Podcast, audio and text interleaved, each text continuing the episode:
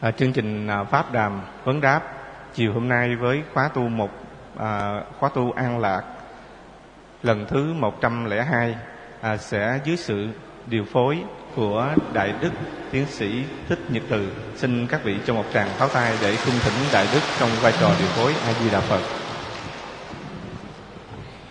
Nam mô bổn sư thích ca mâu ni phật. Chính bạch chư tôn à, đức tăng và ni kính thưa quý hành giả, tham dự khóa tu lần thứ 102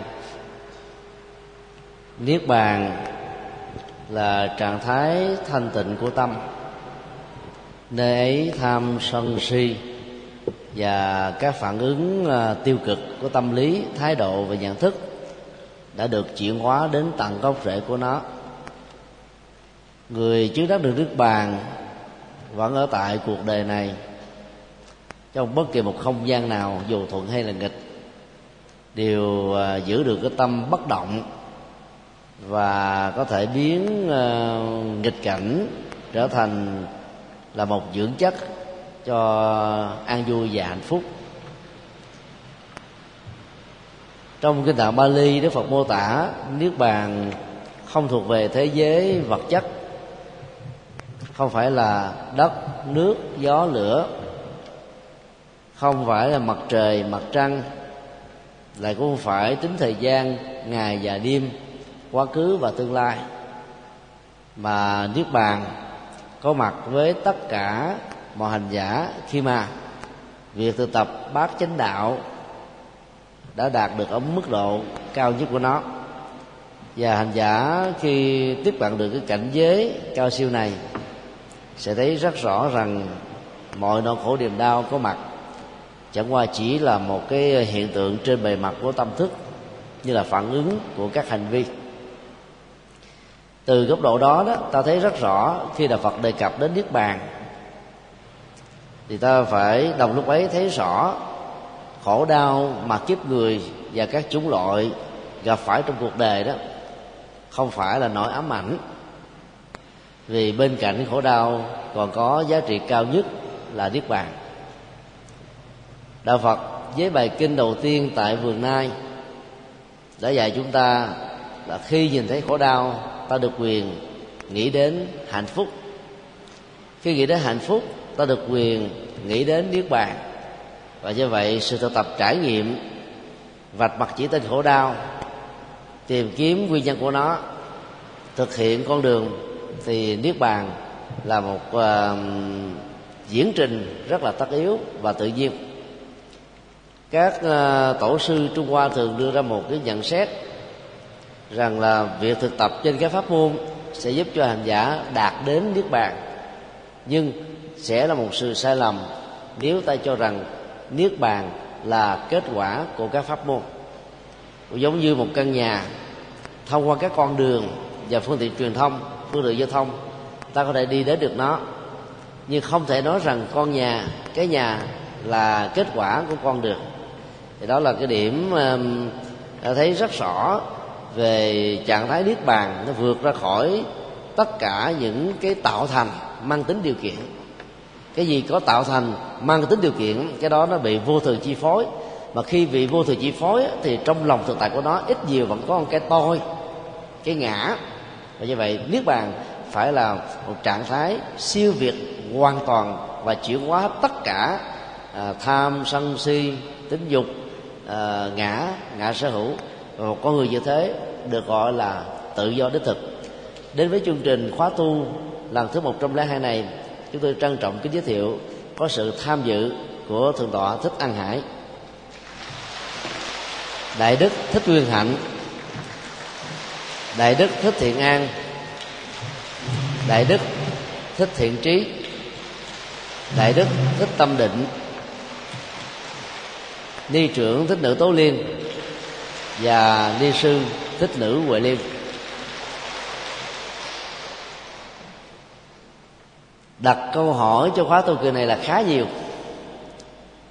Chứng tỏ ai cũng muốn mình đạt được một phần nào đó của niết bàn. Mà ở cấp độ thấp nhất đó, là sự an vui và hạnh phúc đặc biệt là tỉnh tại.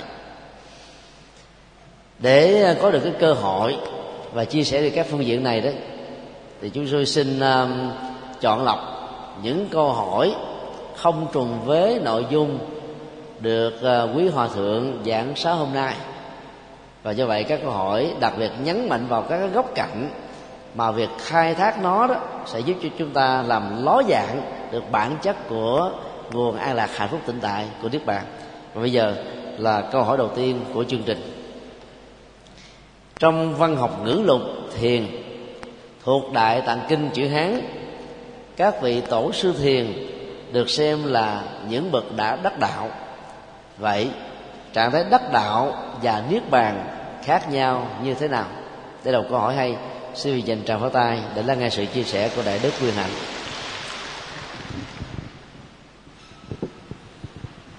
Nam mô bổn sư thích ca mâu ni phật. Kính bạch chư tôn đức trong à, ban hoàng pháp thành hội phật giáo thành phố hồ chí minh. Thưa tất cả quý nam nữ phật tử à, chúng tôi nhận được câu hỏi rằng à, có sự khác nhau nào à, giữa một cái trạng thái đắc đạo của các vị à, tổ sư thiền và giữa niết bàn? À, như sáng hôm nay chúng ta đã nghe hòa thượng tôn sư thượng trí hạ quảng à, cũng như là thượng tọa nguyên tâm à, đã nói về à, niết bàn. À, niết bàn nếu đứng ở góc độ à, theo văn học ngữ luật thuộc đại tạng kinh á, thì à, ta thấy ở góc độ của nam truyền thì à, niết bàn được phân làm hai loại. Như thượng tọa nguyên tâm nói đó là loại niết bàn hữu dư y và một loại niết bàn là vô dư y. Và nếu nói theo à, góc độ của bắc truyền kinh tạng bắt truyền thì lúc bấy giờ có bốn loại niết bàn. Một là niết bàn hữu dư y hai là niết bàn vô dư y ba là niết bàn tự tánh bốn là niết bàn vô trụ xứ. Có nghĩa rằng à, chúng ta bên bắc truyền được mở rộng ra thêm hai loại niết bàn khác.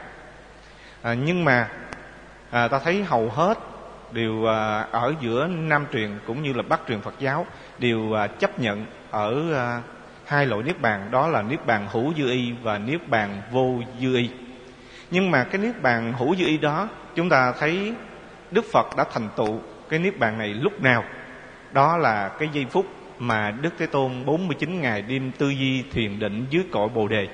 Có nghĩa rằng trong giây phút đắc đạo mà ta gọi là thành đạo, thì trong giây phút đó Đức Thế Tôn đã thành tựu được hữu dư y niết bàn. Như vậy thì hữu duy niết bàn đó là cái giây phút mà ngài đắc đạo. Còn à, vô dư y niết bàn đó là một loại niết bàn mà ngài đã xả bỏ cái xác thân, có nghĩa là ngài thành tựu khi à, ngài 80 tuổi và ở tại rừng Kusinaga và ngài đã xả bỏ xác thân. Đó là lúc ngài đã thành tựu được vô dư y niết bàn. Nói như vậy có nghĩa rằng à, ta thấy hữu duyên niết bàn. Đó là một trong những trạng thái của sự đắc đạo. Như vậy thì à, đắc đạo là gì?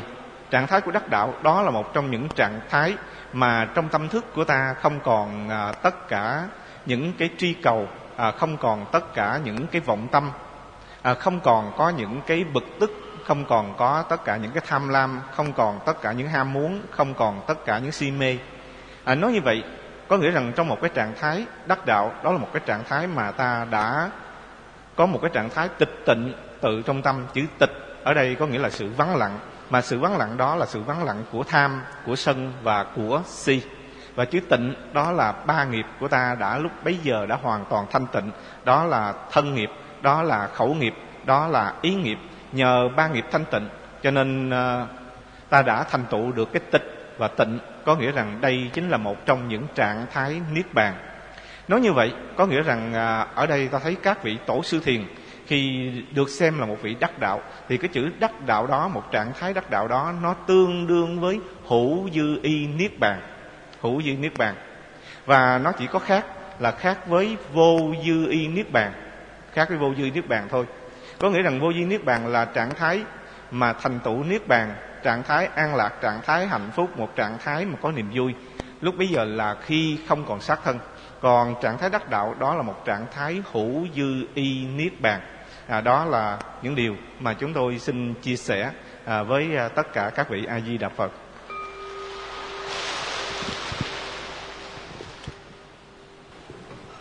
Đại đức quyền hành đã phân tích cái khác biệt căn bản giữa đắc đạo với hữu duy niết bàn. Là nằm ở chỗ đó. Là tiến trình của sự đắc đạo dẫn đến các cái cấp độ quả chứng. Và do vậy đó, cái nội dung của niết bàn vốn là cái kết quả của sự đắc đạo đó cũng theo đó mà có cái phân từng bậc. Nên uh, ta có niết bàn của thanh văn niết bàn của la hán niết bàn của bồ tát và niết bàn của đức phật. Trong khi đó người chứng đắc vô dư y niết bàn. Kia là trạng thái niết bàn của một người trút bỏ hơi thở cuối cùng trên cơ thể vật lý này thì sự chứng đắc đạo đó sẽ không thể nào áp dụng được đối với vô di niết bàn. Hay nói cái khác là một cái từ à, à, Phật học để mô tả à, cái chết của một người đã đắc đạo thôi.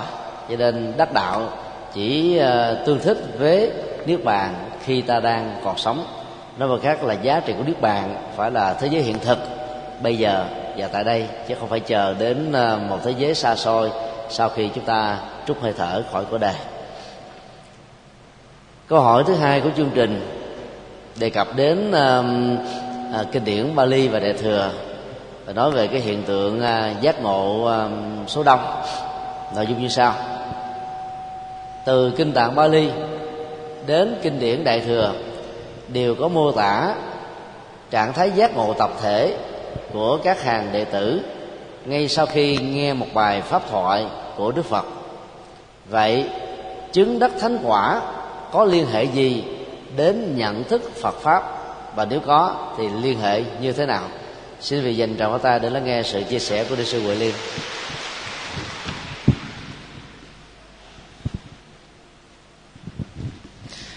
Nam mô Bổn Sư Thích Ca Mâu Ni Phật. Chúng con xin phép được chia sẻ câu hỏi ờ, từ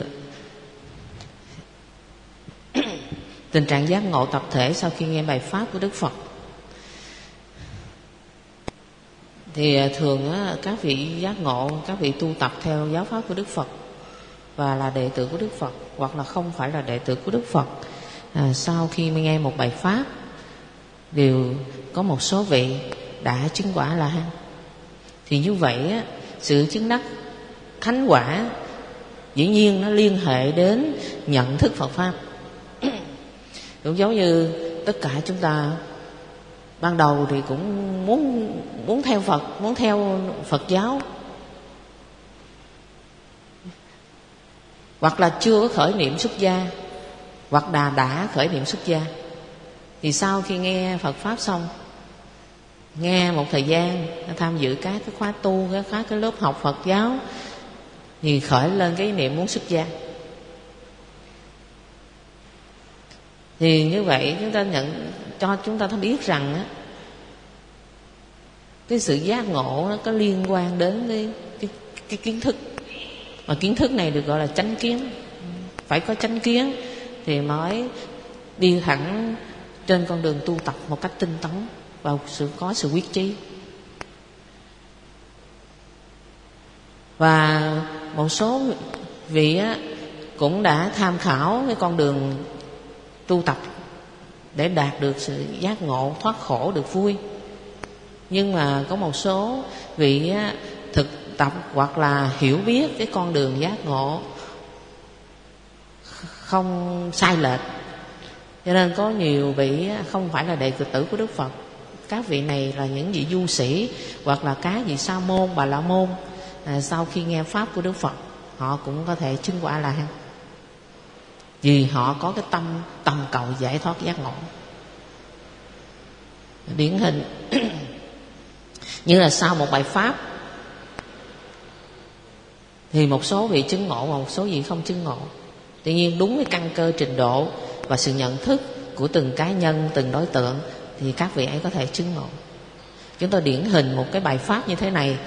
Đã có một số vị chứng ngộ chứng quả giác ngộ giải thoát. Có nghĩa là chứng quả là hán à, không biết quý vị có chứng hay không? À, sau khi nghe bài pháp này thử coi quý vị có thể chứng được hay không.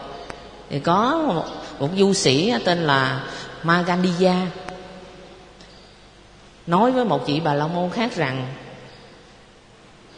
cái ông sa môn gotama ông chủ trương là phá hoại sự sống.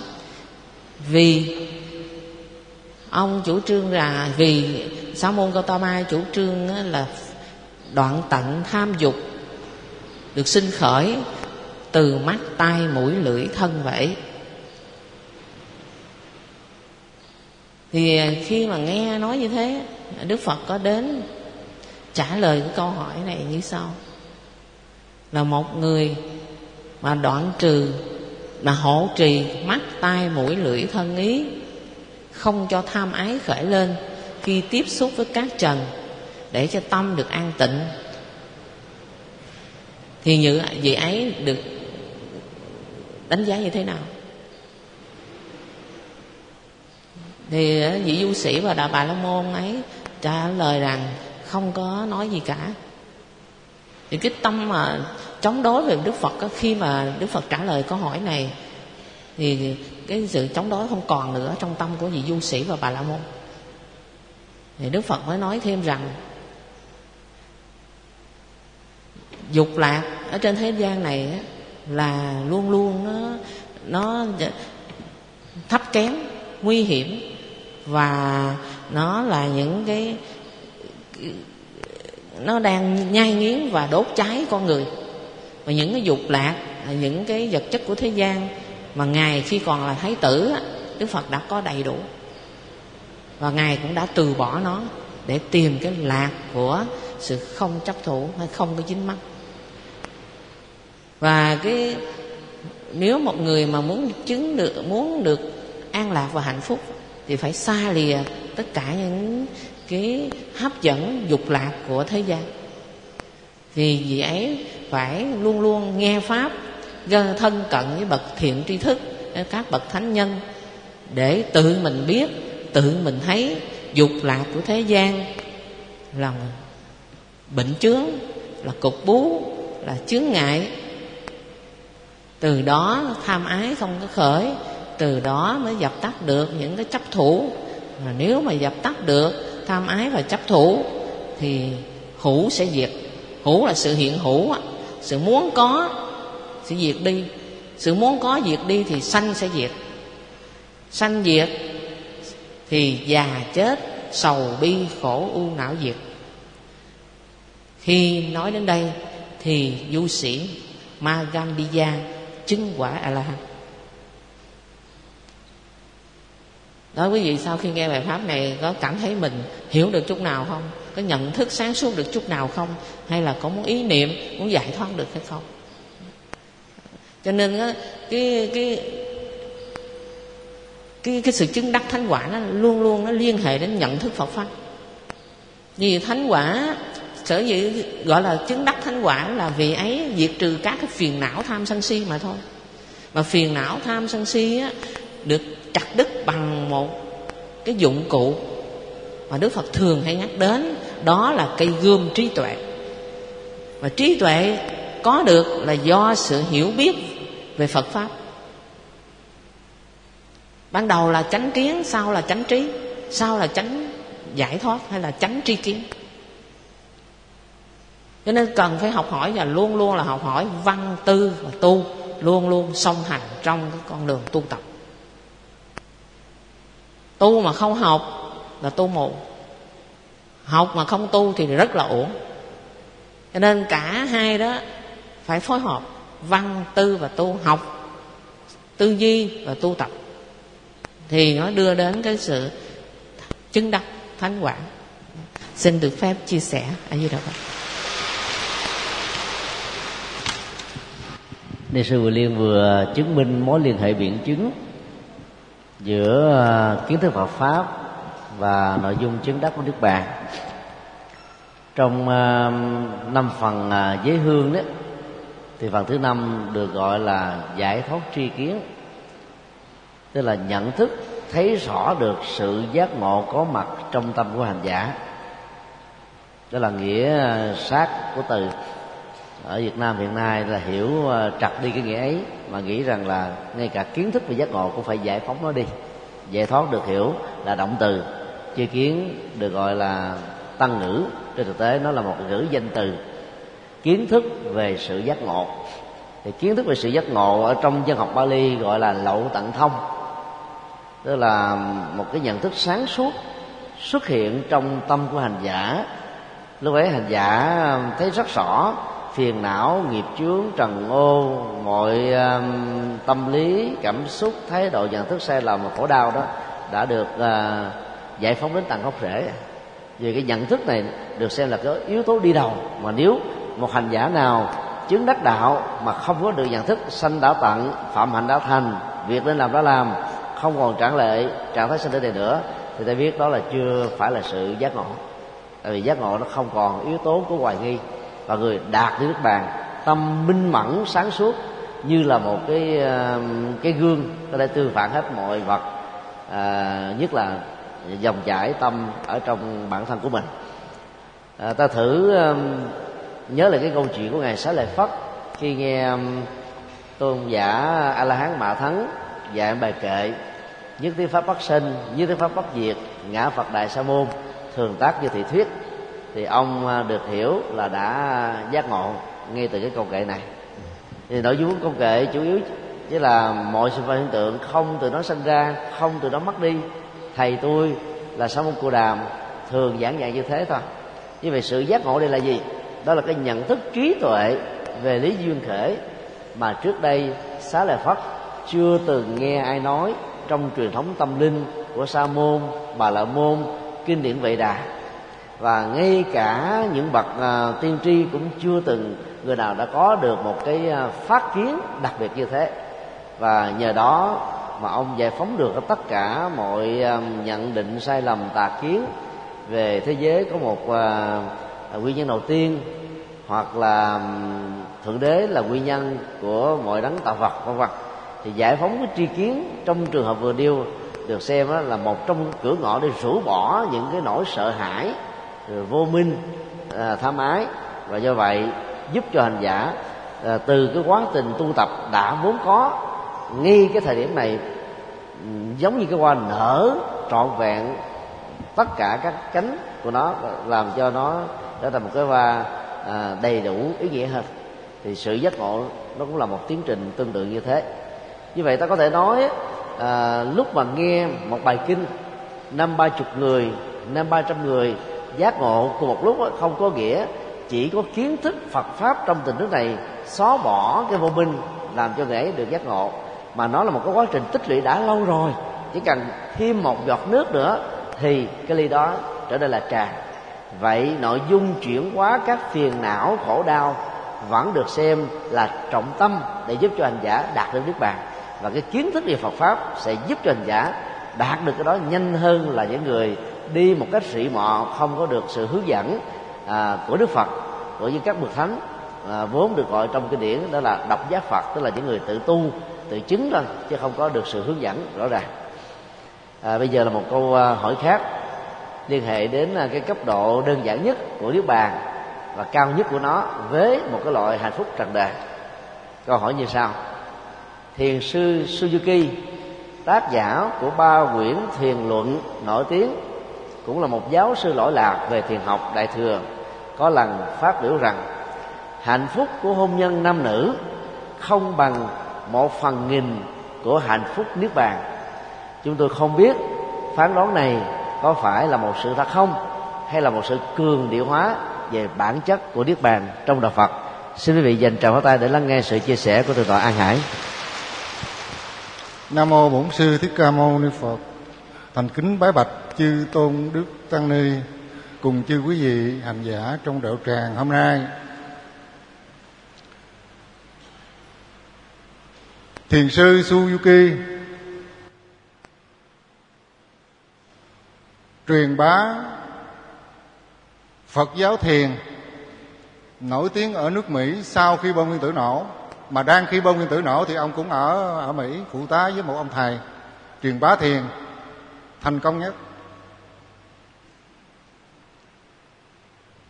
Và thuyết phân tâm học của triết gia phớt, bác sĩ phớt dùng để trị bệnh tâm thần cho cả thế giới trong các bệnh viện cho cả thế giới thì cũng có sự đóng góp rất nhiều của thiền sư Suzuki và các đệ tử của ông.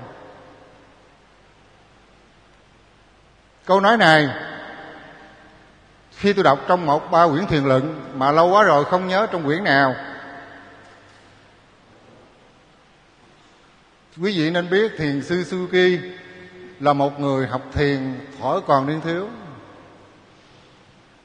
cho đến khi tốt nghiệp tiến sĩ văn học, thì ông cũng đã triệt ngộ thiền, đi qua mỹ truyền bá phật pháp và một trong những vị thầy thành công nhất trong việc truyền bá phật giáo thiền ở mỹ.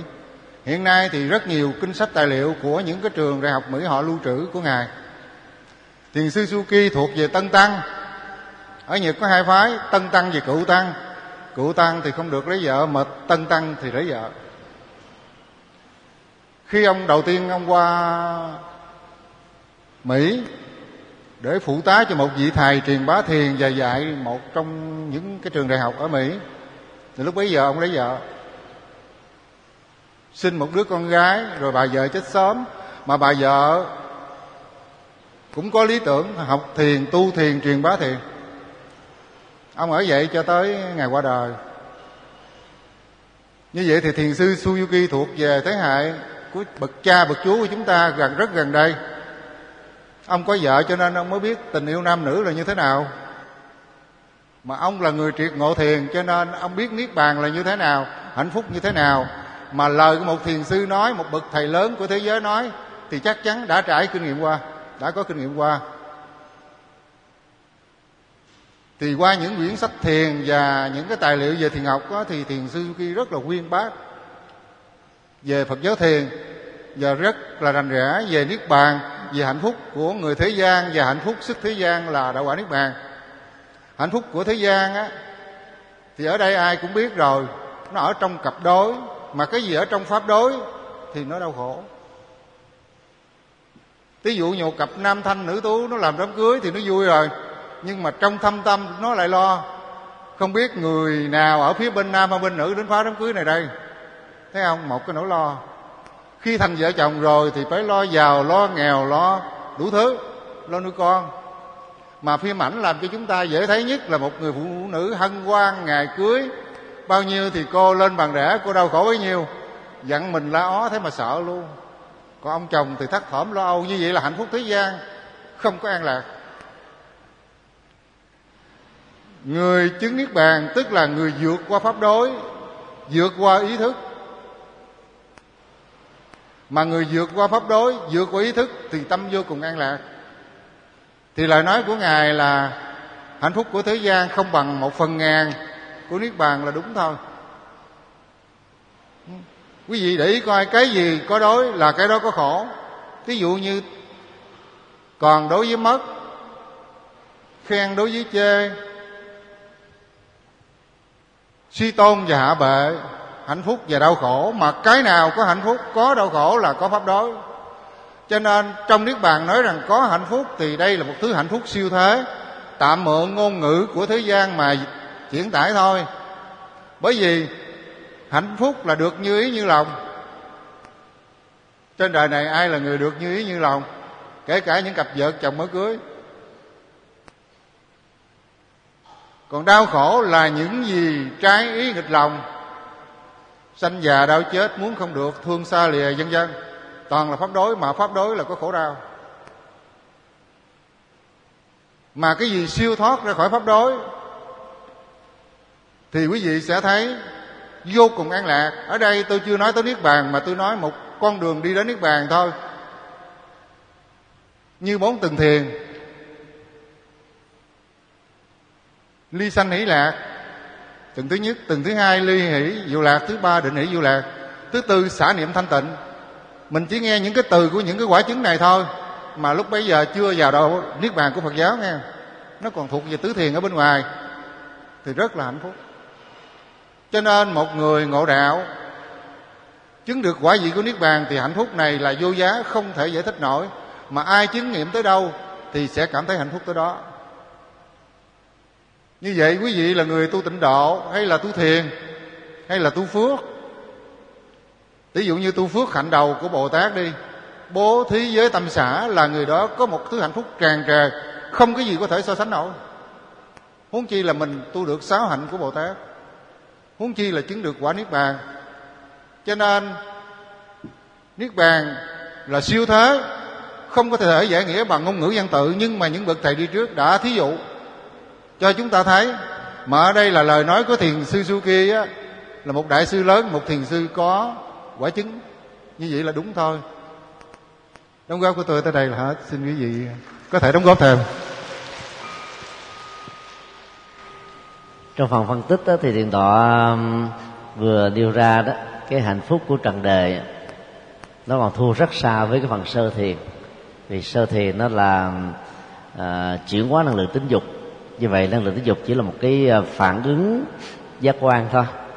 Mà người đời thường xem nó là đỉnh cao nhất trên thực tế đó nó chỉ là một cái phần à, à, thỏa mãn mang tính điều kiện. Từ góc độ này ta có thể nói à, hạnh phúc à, vợ chồng là một à, cách thức để giải phóng ức chế về xúc cụ thể đó là thân xúc. Và thứ hai nó, nó là một cái à, cơ hội để à, thỏa mãn về tình à, khi mà à, giải phóng ức chế về xúc uh, được thực hiện tình à, được thỏa mãn thì lúc đó đó cái cái tiến trình à, tư hữu hóa để dẫn đến tham ái đó là diễn ra theo một cái tốc lực rất là lớn. Và do vậy con người có khuynh hướng là chấp giữ nó và kháng cự lại với bất kỳ ai có khuynh hướng là chiếm hữu nó. Sự phân ranh giới tham sân si bắt đầu nó có mặt đầy dẫy xung quanh cái hạnh phúc của hôn nhân và trần đời nói chung. Và do đó kinh điển Phật giáo cho chúng ta thấy rất rõ nó mang tới cách thôi thúc điều kiện đòi hỏi và lệ thuộc giữa thân và tâm rất là lớn như một sự trói buộc khó có thể vứt được ra. À, tính vô thường ở trong các hạnh phúc trần đề mang tính điều kiện như vậy cũng rất là cao. Trong khi đó bản chất nước bàn được cái điểm mô tả là thường hằng trải qua thời gian kể từ lúc chứng đắc cho đến uh, uh, vô chung về sau này. Tính cách ừ, nội hàm của an lạc thảnh thơi đó không hề bị biến chuyển. Cho nên uh, gọi là không bằng một phần nghìn đó cũng là hơi còn ít đấy có thể nó không bằng một phần tỷ không bằng một phần tỷ tỷ nữa đại khái vậy. Bởi vì cái gì mang tính điều kiện á thì theo các nhà y khoa nó chỉ tồn tại trong vòng 30 giây là hết rồi. Cái cái phản ứng lên xuống uh, của cái cung bậc cảm xúc nó không tồn tại lâu dài. Trong khi đó cái niềm an lạc nội tại của niết bàn á, thì nó rất là lâu dài vô chung. Đó là một cái uh, khác biệt rất căn bản về tính thời gian của hai loại hạnh phúc khác nhau. Điều kế tiếp nữa đó thì người trước đó niết bàn không hề có những cái tâm tư hữu hóa dẫn đến tham ái không có tâm loại trừ để phản ứng lại với cái gì mà mình được xem là bị chia sẻ bị chiếm hữu hoặc là bị tước đoạt đi. Cho nên người ấy không bị rơi vào những cái à, thái độ tâm lý tình tự à, của một người đang chấp cái tôi và tính sở hữu của nó. Tính thôi thúc tính điều kiện tính à, thời gian hầu như không hề có bất kỳ một mảnh mai nào ở trong cái bản chất an lạc của niết bàn. Đó là sự khác nhau rất là căn bản. Cho nên người trải nghiệm được hạnh phúc niết bàn phải thấy rất rõ nó là một cái à, hạnh phúc sâu lắng nhất tĩnh tại nhất và vượt qua được mọi thách đố của thăng trầm nhất nhất là thách đố trong uh, nghịch cảnh nói chung và bây giờ là câu hỏi uh, thứ tư của chương trình liên hệ đến uh, một điện tích thiền học rất là uh, thân quen trong uh, đời sống tâm linh của những người uh, tu học theo uh, Phật giáo Đại thừa nói chung. Trong pháp hội Linh Sơn, ngài Đại Ca Diếp đã mỉm cười khi Đức Phật dơ lên đó hoa sen, trong khi đại chúng còn lại đều ngơ ngác. Vậy nội dung của sự giác ngộ trong điển tích niêm hoa vi tiếu trên là gì? xin vị dành tràng tay để lắng nghe sự chia sẻ của đại đức thiện an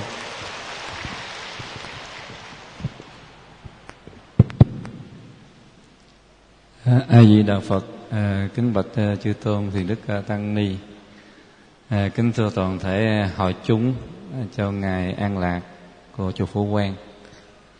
Thì à, hôm nay à, gặp gỡ với đạo tràng để chia sẻ những đề những cái câu mà tất cả hành giả thắc mắc ở trong một quá trình à, tu tập và nghe giáo pháp à, của Đức Phật.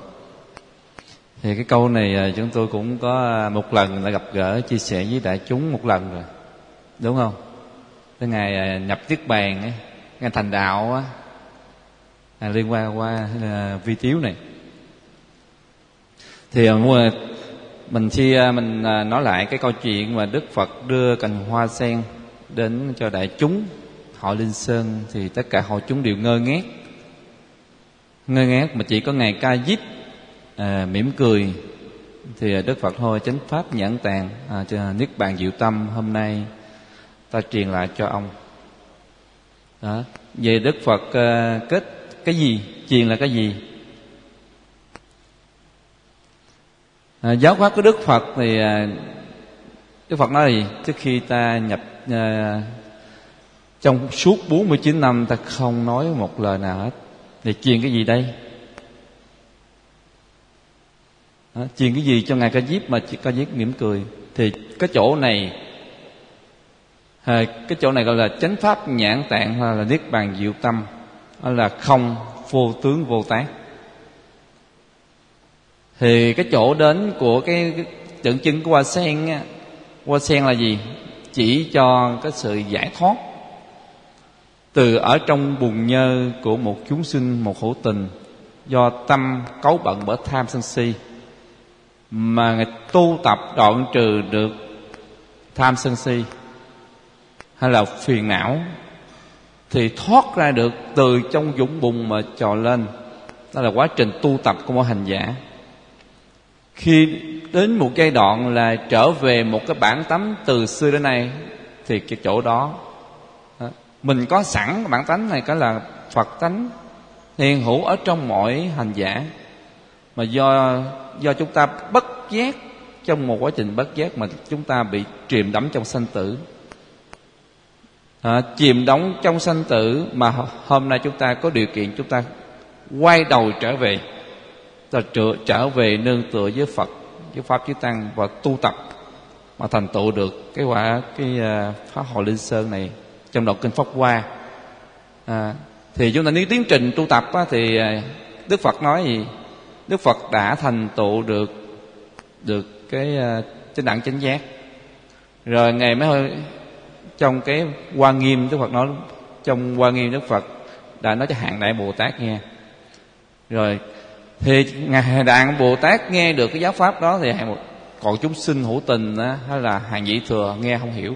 Nên là mới giáo hóa từ cái phương tiện giáo rồi mình trở lại cái ờ, giáo pháp của đức phật trong kinh pháp hoa là phương tiện là nhị thừa vào bát nhã. À, thì mình trở lại mình biết được là giáo pháp đức phật chỉ cho mình trở lại đi từ từ bước lên một chảo một đạo quả. Thì không vô tướng và vô tác. Cái chỗ này là trong giáo pháp đại thừa trong kinh đại thừa mới có cái cái cái, cái này. Không thì không dính mắt. À, chúng ta từ tự vô thị kiếp sở dĩ mà chúng ta phải sanh tử mà chúng ta do chấp chặt chấp chặt vào cái tôi và cái cổ tôi đơn giản nhất để chúng ta dễ hiểu. Còn có nhiều nhiều cái nữa. Nhưng mà tôi và của tôi do dính mắc ở trong đó. Cho nên bị bị chậm luôn sinh tử. Cho nên Đức Phật nói bắt nhã là không.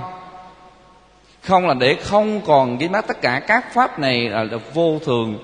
Là khổ không vô ngã nó không có thật thể cho nên không cần nhắm bắt thì bước trạng thái có bắt nhã thì bước xót bỏ được. Có cái chấp có và chấp có mới sanh tử nên đức phật bỏ ở không nên ngàn hàng nhị thừa. Đánh đổ hàng nhị thừa là do chấp có. Bản thân này không nhưng pháp có. Cho nên hàng nhị thừa là là gì? Là chấp một bên. Đó, cho nên là mới nói kinh bát nhã để phá chấp cho hàng nhị thừa. Đó. không vô tướng. Vô tướng là không có tướng. Ở trong bản thể xưa nay hàng hữu là không có tướng. Vô tác là không còn có làm mà là không làm mà làm không tu mà tu không chứng mà chứng. Ở chỗ này. Đó. thì liên quan quá sanh để nói lên là ở trong bùn mà cái bản tánh từ xưa nay không bị dính mắc. Nhưng do tâm một chúng sinh bất giác thì trầm luân sinh tử.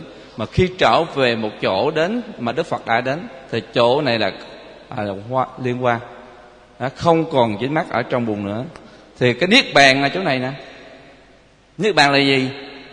Đơn từ niết bàn dịch từ đó, niết là ra, bàn rừng mê ra khỏi rừng mê tham sân si là gọi là niết bàn an lạc. Đó là điều mà chúng tôi muốn chia sẻ liên quan vi tiếu là cầm một hoa sen và tất cả mọi người đều mỉm cười. Thì trong hội đó chỉ có ngài ca diếp. Thì ca diếp biết hết hợp căn cơ của ngài ca diếp và đức phật lúc đó là một. Còn hàng nhị thừa thanh văn, hàng trong nhị, trong đại chúng nó không hiểu được cái này. Bước lên đại thừa là gì? Là một có niết bàn hồi nãy có thầy à, nói đó là vô vô trụ là vô tự tánh niết bàn. À, niết bàn này có phật ngài ca diếp mới hiểu nhau. Ngoài ra các hàng vị thừa không biết. Đó cái đó à, chúng tôi muốn chia sẻ ngắn gọn cho đại chúng hiểu biết. Khoảng à, sau 6 tháng khi Đức Phật thành đạo đó thì ba anh em ca diếp đã chứng đắc được quả a la hán rồi. Cái cuộc à, đối thoại và gặp gỡ tại khu vực gần bồ đề đạo tràng đã làm cho ngài ca diếp trở thành một bậc thánh. Như vậy ngài ca diếp đã có được cái à, giá trị của niết bàn mấy chục năm.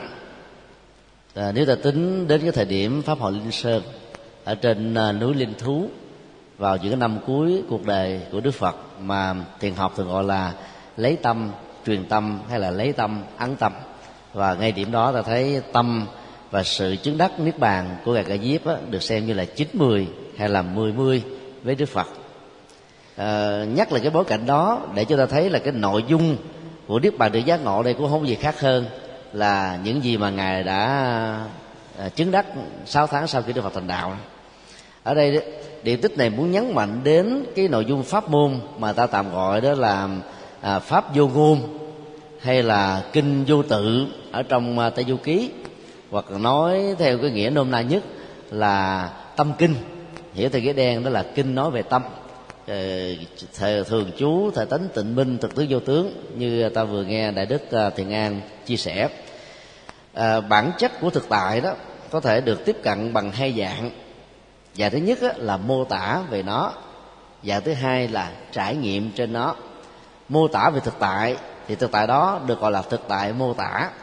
Thực tại được mô tả và bản thân của thực tại là hai cái có thể có một khoảng cách rất là lớn lệ thuộc vào kỹ năng mô tả diễn đạt ngôn ngữ và logic của ngôn ngữ của người mô tả nó.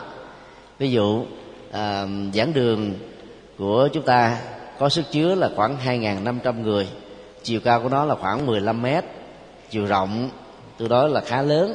Khoảng cách từ dưới tính chúng lên đến um, uh, bục giảng sư đó là khoảng ờ, uh, 10 mét. Bây giờ mỗi người có thể có cách mô tả khác nhau. Giải trái và phải mô tả rằng uh, mấy thầy ngồi trên đây xa quá. Trước đây có máy phóng ảnh nhìn đỡ ghiền bây giờ không có nhìn thầy nào cũng giống thầy nào. Nhất là tuổi già rồi thấy mờ mờ mờ mờ thấy không thấy rõ. Thế như vậy là cái thực tại của các thầy và quý ni sư đang ngồi chỉ là một thôi.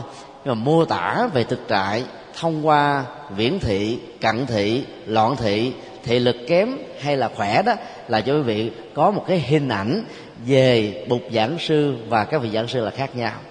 Như vậy là cái thực tại mô tả về giảng sư trong tình huống này không tương thích với thực tại giảng sư đang ngồi ở trên bục giảng. Thì việc mô tả về niết bàn bằng kinh có chữ cũng diễn ra theo một cách thức tương tự. Trong khi đó nội dung của thực chứng đó, thì đòi hỏi đến cái tiến trình của sự trải nghiệm mà kinh điển thường gọi là như uống nước tự mình biết nóng lạnh hương vị của nó ở góc độ nào còn mô tả khéo chừng nào đi nữa thì cũng chỉ là một cái phần gọi là cái vỏ của thực tại thôi chứ không phải là tự thân của thực tại. Việc tu tập là để sống với thực tại và chứng đắc ở trên thực tại. Cho nên điển tích về điêu hoa đi tiếu để nhấn mạnh à, đến cái chỗ là đừng sử dụng phương tiện như là một cứu cánh kinh điển như là cái sự giác ngộ mà nó chỉ là một à, à, trải nghiệm để chúng ta thấy rõ được chứ không phải nó là cái duy nhất hay là à, không có gì có thể vượt lên trên. Cho nên à, giới hạn của ngôn ngữ trong mô tả về thực tại đặc biệt là nước bàn là điều rất khó có thể tránh khỏi. Và do đó sống thực tập theo Phật dạy bằng sự trải nghiệm á dầu chúng ta ít lời, nhưng mỗi một lời nói ra nó như là châu ngọc, như là vàng. Và từ góc độ đó chúng ta thấy, cứ sau mỗi thời kinh á, như câu hỏi đầu đã nêu, nhiều vị đã chứng ờ, giác ngộ tập thể vì đang được hướng dẫn để trải nghiệm trên ờ, giá trị của chánh pháp hơn là chỉ biết chánh pháp bằng ngôn ngữ thông qua sự mô tả khéo léo của một bậc thầy ờ, về Phật pháp mà thôi. Và bây giờ là một câu hỏi kế tiếp. Dạ, liên hệ đến à, bản chất của sự chết đất bàn từ góc độ của kinh tạng Bali. Trong kinh tạng Bali, sự giác ngộ của Đức Phật thích ca lịch sử được mô tả qua chứng đắc tam minh. Vậy, tam minh có phải là tiêu chí của niết bàn hay không? Nếu không thì là cái gì? Xin vị dành tràng pháo tay để lắng nghe sự chia sẻ của đi trưởng tố liên.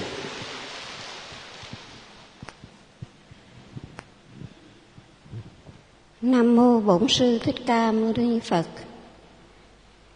Kính à, quý hành giả thân thương à, tôi liên xin được chia sẻ.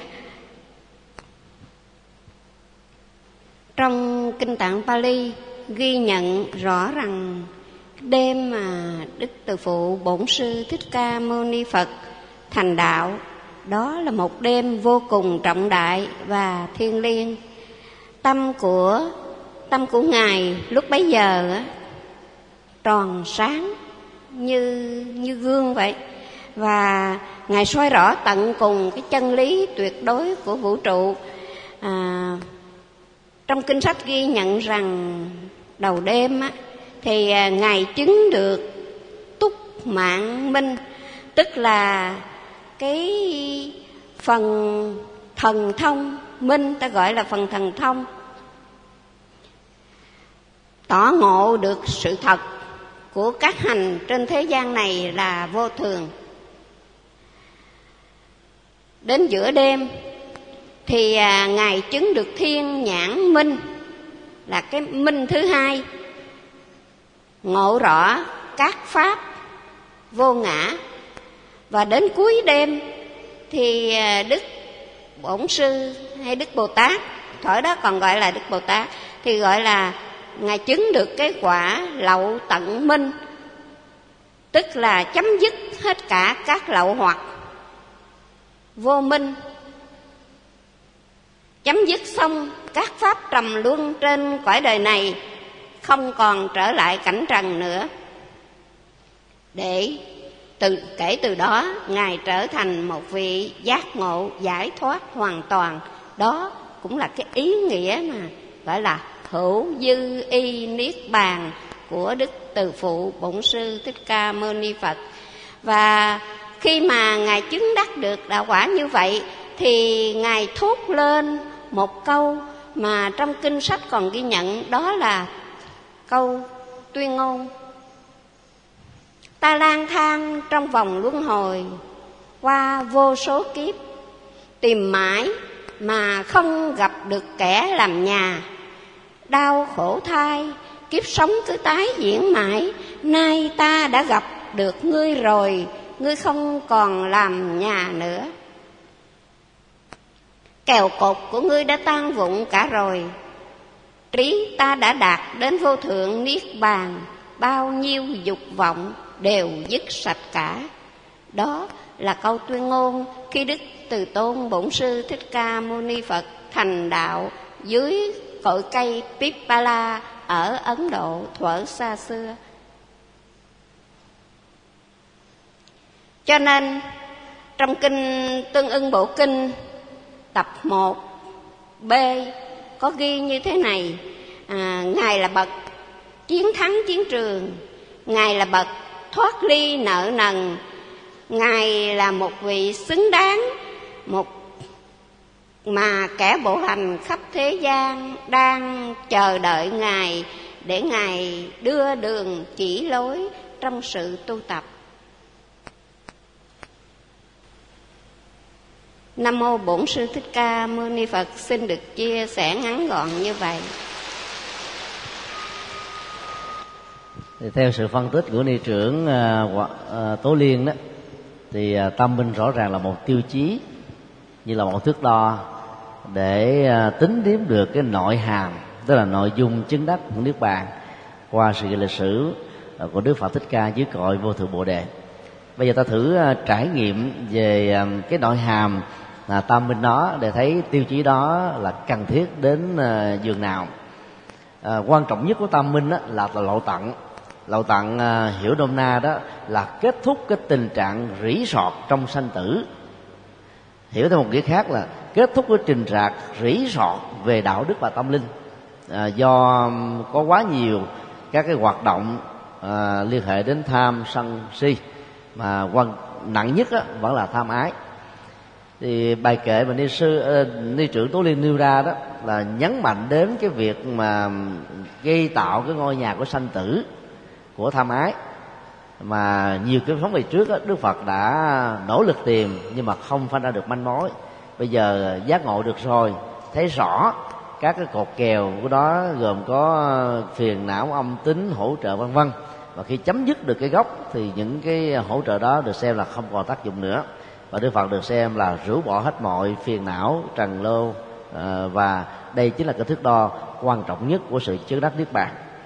Dựa vào cái tiêu chí này đó, thì bất kỳ ai tu theo pháp môn nào, khi ta nghe nói rằng đấy là vị đã chứng đắc. Thì ta chỉ cần xem cái um, cái tiêu chí rằng là vị ấy còn có tham hay không, còn có sân không, còn có si không, còn phiền não không. Nếu câu trả lời là không, thì quả thực đó là danh bất hư truyền. Còn nếu vẫn còn, thì ta biết rằng đó là một lời khen mang tính khích lệ hơn là mô tả hiện thực về sự chứng đắc của một hành giả nào đó. Và thước đo này hoàn toàn không có ngoại lệ trong kinh tương ưng á, thì đức phật cũng nêu ra à, tình trạng kinh tự khi ngài đang đặt ra một câu hỏi rất lý thú rằng là khi chúng con nghe phật dạy các tiêu chí phật học của một sự chứng đắc giác ngộ chúng con cũng có thể giả vờ đóng kịch như là người ấy. Chẳng hạn như là quay nghi tiến hạnh à, đỉnh đạt trang nghiêm rồi không có khởi lên tham sân si trước một quần chúng thì à, quần chúng xem vào đâu biết được rõ rằng cái giá trị đó là thường hằng lâu dài hay chỉ là một thoáng chốc do mình có những cái kỹ năng trong giao tế mà ra. Và đức phật đã trả lời như thế này việc thể hiện những điều như thế trước một quần chúng là không khó chỉ cần có huấn luyện là có thể làm được. Nhưng khi ở một mình ở dưới đây vắng vẻ không có người quan sát không có kẻ theo dõi không có máy ờ, thâu vân vân ngày xưa thì có máy thâu à, mà người ấy vẫn giữ nguyên cái trạng thái an vui tĩnh tại trước mọi thăng trầm tâm bất động trước mọi tình huống thì người ấy mới thật sự được gọi là chứng đắc niết bàn. Cho nên à, kết thúc cái hoạt dụng của lậu hoặc thì được xem là có niết bàn. Còn ai chưa kết thúc thì sanh tử vẫn đang còn chờ đón và cái cửa ngõ của ta sanh vẫn tiếp tục diễn ra. Còn đối với um, túc mệnh à, thông đó thì ta thấy đây là một cái loại tri giác về tự nhân quả tức là những nỗi khổ hay là hạnh phúc của bản thân mình trong nhiều kiểu quá khứ từ đại cương cho đến chi tiết à, tên tuổi gì họ tộc ra sao vai trò vị thế xã hội rồi lý tưởng cuộc sống à, các cái cách tương quan nghiệp tốt nghiệp xấu hầu như là không có gì mà bậc chứa đắc lậu tận thông mà không thấy được. Cho nên à, có được tri thức về quá khứ cũng là một thước đo nhưng sẽ là một sai lầm nếu ta dò đánh giá ai có được cái năng lực tri tri tri thức về quá khứ là chứng đắc niết bàn. Mặc dù đó là một điều kiện nhưng nó không phải là tất cả. Có được lậu tận thông là có được cái uh, túc mệnh thông. Nhưng mà có túc mệnh thông thì không nhất thiết là có được lậu tận thông.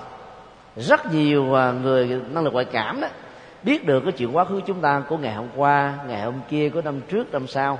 Thậm chí một số nhà à, thầy bói giỏi đó cũng có thể làm được việc ấy thông qua cái kích tính toán à, của cái kiến thức quy nạp ở trong à, quá khứ tích tụ bằng nhiều kinh nghiệm của nhiều bậc thầy khác nhau.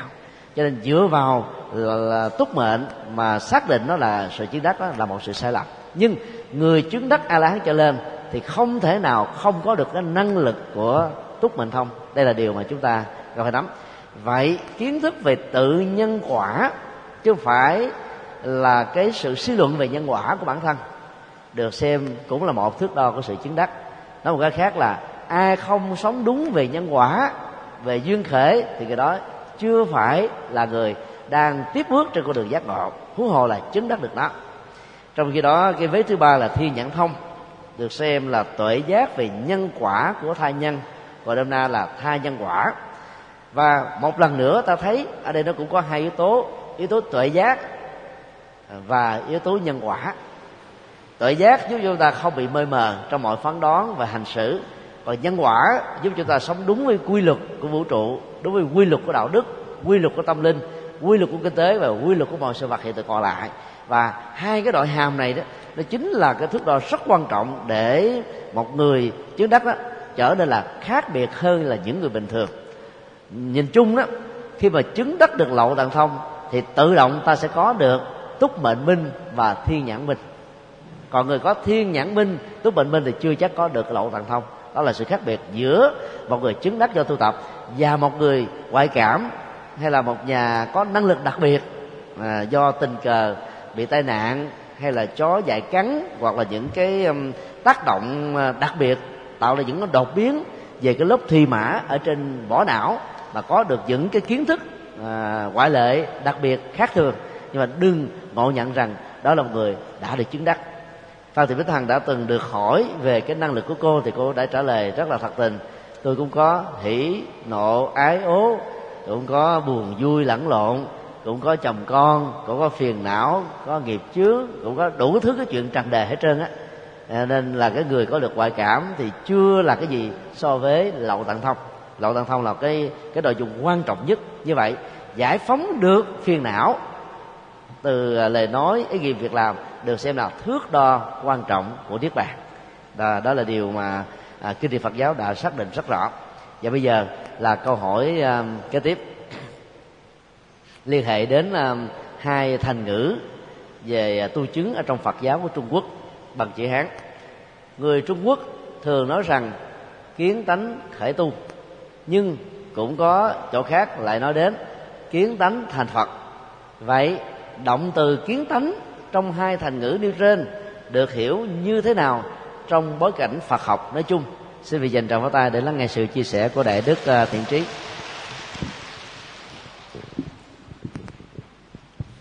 À, nam mô bổn sư thích ca mâu ni phật. Qua câu hỏi của quý vị về kiến tánh khởi tu và vế thứ hai là kiến tánh thành phật như thế nào? Đây là một cụm từ mà người trung quốc thường hay sử dụng.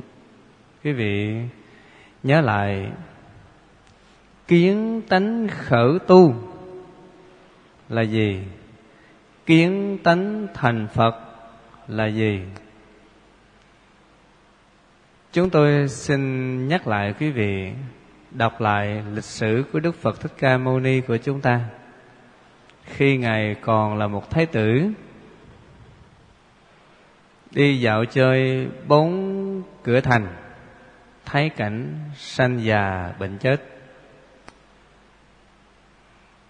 Thấy cảnh đó, luôn luôn thúc giục trong lòng ngài. Và đến cuối cùng trong khoảng thời gian đó gọi là kiến tánh khởi tu. Và đến cuối cùng là ngày quyết chí xuất gia. Xuất gia là đi tu á. Vậy tu với ai? Tu với ông. Hai vị thầy đầu tiên đó là a la lam và ước đầu lâm phất. Trong lộ trình tu đó chứng từ tứ thiền và bát định. Chúng tôi xin lược bớt và chứng được tứ thiền và bát định này cũng chưa phải gọi là thành phật. Vì vậy, ngài quyết định bỏ hai vị thầy này tìm đến tu với năm anh em kiều trần như. Nhưng năm anh em kiều trần như này thì lại tu khổ hạnh, ép sát và cũng không thành phật. Cuối cùng, ngài bị tái xỉu và có dùng bát sữa của người chân bò và sau đó tỉnh táo lại, ngài xuống dòng sông ni liên tắm rửa và lên góc tất bắc la để ngồi tham thiền nhập định và đầu hôm chứng được túc mạng minh như nãy ni trưởng tố liên đã nói. Nửa đêm chứng được thiên nhãn minh và sau mai vừa hé mọc, ngày chứng được lậu tận minh. Như vậy thì từ cái kiến tánh khởi tu và đến chứng được lậu tận minh là kiến tánh thành phật qua một lộ trình như thế các vị tổ của Trung Quốc, Trung Quốc. Chúng tôi nhớ ngày Huệ Năng. Khi nghe vừa đi bán củi đóng củi và nghe một bài kinh một bài kệ trong kinh kim cang. Ân vô sở trụ nhi sanh kỳ tâm. Lúc bây giờ mới là ngộ thôi.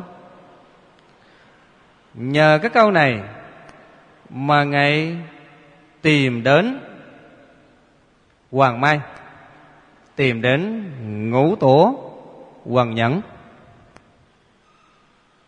Vừa đến đó, ngũ tổ hoàng nhẫn bảo rằng, ông đi đâu? Ngài Huệ Năng bảo rằng đi làm Phật. Ngũ tổ Văn Nhãn bảo, Ông người mang di, Rồi đất mọ rợ Phật Mà đòi làm Phật. Bây giờ Ngài Huệ Năng bảo Con người có phân Nam Bắc, Phật tánh không phân Bắc Nam. Là giai đoạn khi gặp. Ngài Hoàng Nhãn bảo, Xuống nhà bếp Giả gạo. Trong thời gian tu tập đó, Một hôm, Ngài Ngũ Tổ Hoàng Nhẫn Muốn truyền y bác Cho người đồ đệ, Cho người kế thừa. Trong khi trong hội chúng Có Ngài Thần Tú Là người lanh lẹ Ngày Huệ Năng thì đốn củi giả gạo dưới bếp. Bây giờ, Ngày Ngũ Tổ Hoàng Nhẫn, Đi ngang nhà bếp đó. Hỏi rằng, Xứng đạo chưa? Ngài Huệ Năng bảo rằng, Gạo đã trắng, Nhưng chưa có người sàng. Quý vị nhớ lại những cái giai thoại của những vị thiền sư Trung Hoa. Và khi đã trình kệ rồi, ngũ tổ hoàng nhẫn biết người này là người chứng đạo, truyền y bác cho ngày Huệ Năng. Và về hướng Nam đi sang con sông Lúc bấy giờ, hai thầy trò ngồi xuống thiền Ngài ngũ tổ hoàng nhẫn cầm cái chèo để chèo thiền đưa Ngài Huệ Năng sang. Ngài Huệ Năng thưa rằng, Bạch Thầy, Khi con mê Thì Thầy độ, Khi con ngộ, Con tự độ. Ngài Huệ Năng cầm thuyền, ngập chèo và chèo thiền qua bờ bên kia. Cũng vậy, trên lộ trình chúng tôi đưa ra một hình ảnh của thái tử tất đạt đa từ khi kiến tánh khởi tu đến khi kiến tánh thành phật. Chúng tôi đưa một cái hình ảnh thứ hai, đó là của ngài huệ năng. Khi ngộ được ưng vô sở trụ như sanh kỳ tâm, và đến khi ngộ rồi, trả lời một câu, gạo trắng, gạo đã trắng, nhưng chưa có người sàng bây giờ là ngài ngũ tổ hoàng nhẫn lượt lại, xem lại, thấy rằng ngài huệ năng đã chứng đắc, vì vậy mới truyền y bác cũng vậy, chữ kiến tánh khử tu, chúng ta xem như là khi cách đây khoảng 4 năm, thì cái nhà truyền thống văn hóa này làm lễ. Khởi. Khởi công. Khi xong rồi thì làm lễ hoàng hoàng công. Khánh thành đó, cũng như chùa phổ quang của chúng ta vào ngày 16 vừa rồi làm lễ khởi khởi công. Hiện giờ đang làm nhưng một thời gian nào gần đây sẽ hoàn thành chắc là chúng ta cũng làm lễ hoàng hoàng công. Tôi nói điều đó để quý vị thấy. Kiến tánh khởi tu và kiến tánh thành phật. Trong nhà thiền có câu, dĩ tâm ấn tâm, bất lập văn tự. Giáo ngoại biệt truyền, trực chỉ nhân tâm kiến tánh thành phật. Câu này chúng tôi cũng không dám chia sẻ nhiều, không dám phân tích vì mất thời gian. Nhớ lại một câu nữa. Cái kiến tánh đây, nếu như chúng ta tri kiến mà lập tri, tức vô minh bổn, tri kiến vô kiến tư tức niết bàn. Đó là tư tưởng trong kinh niết bàn. Mình tri kiến tri kiến mà lập tri. Mình tri kiến, tức là cái biết mà mình cố chấp. Biết mà cố chấp là vô minh. Hồi sáng nay quý vị nghe hòa thượng tôn sư giảng rất rõ vấn đề này. Biết mà trụ chấp trong cái biết của mình là vô minh. Tri kiến lập tri vô minh bổn. Phải là gì? Phải tri kiến vô kiến, từ tức niết bàn. Tri kiến nhưng không còn có chấp, tức là không trụ. Ân vô sở trụ á, tức là biết mà không trụ trân cái biết. Đó chính là niết bàn. Cũng vậy, nãy giờ quý vị đã được nghe, quý thầy chia sẻ, đức phật nói rằng trong 49 năm, ta chưa từng nói một lời. Vậy, chúng ta tu cái gì? Nhất thiết tu Đà la giáo như tu nguyệt chỉ tất cả các pháp môn như ngón tay để chỉ mặt trăng. Lúc ban đầu ta nương vào ngón tay để thấy mặt trăng ngón tay không phải là mặt trăng. Cũng vậy, chúng ta muốn qua bên kia sông, chúng ta phải nhờ thuyền. Khi qua bờ bên kia rồi, không ai dạy gì mà phải đội chiếc thuyền ở sau lưng. Phải không quý vị? Đó chính là tri kiến lập tri, tức vô minh bổn, tri kiến vô kiến, từ tức niết bàn. Chúng tôi xin trình bày quý vị a di đà phật. Trong uh, lịch sử tiền học của trung quốc á, có hai quan điểm về cái um, sự um, nhận diện con đường và tu. À, một số các vị thiền sư um, muốn nhấn mạnh đến mệnh lệnh cách để uh, thúc đẩy các hành giả tu học với sự hướng dẫn của mình đó cần phải tinh tấn miệt mài, không quay trở lại, để trước sau gì cũng tiếp cận được. Sự giác ngộ và giải thoát. Thì tông chỉ đưa ra là kiến tính thành phật, tức là thấy được tính của mình, chân tâm thường trú tại tánh tình minh, là lập tức chúng ta thành phật. Nếu ta dựa vào cái công thức này đó, thì trong lịch sử trung hoa cho đến bây giờ có lẽ là cũng phải vài chục ngàn người đã được thành phật rồi.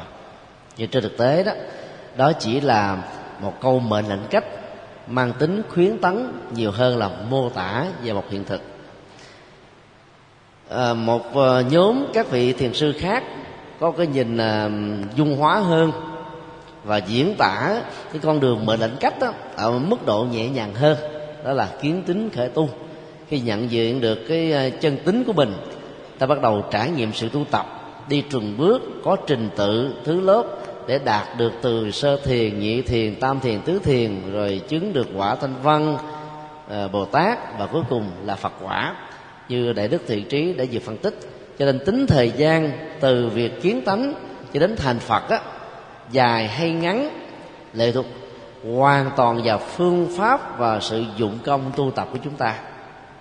Đức Phật Thích Ta kể từ khi kiến tính tức là từ bỏ cung vàng điện ngọc sau khi nhìn thấy ba cảnh khổ già bệnh chết và cảnh thứ tư đối đối lập lại, đó là vị sa môn, thì ngài đã bắt đầu khởi tu.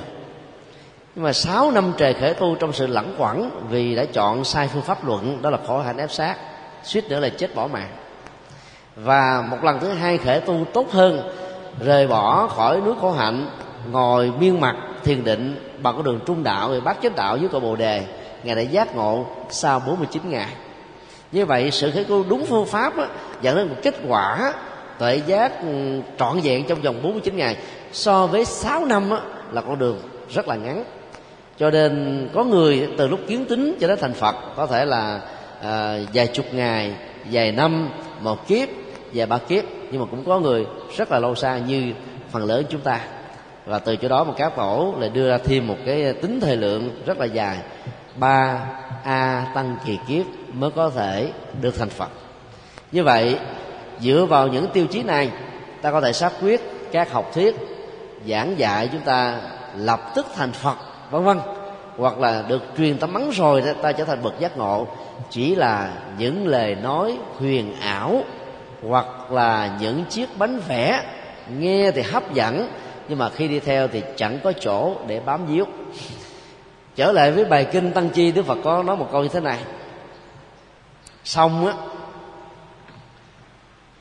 từ bờ cho đến cái độ sâu đó là một sự thình lình. Còn biển đó, từ bờ ra đến chỗ sâu đó là một sự trình tự.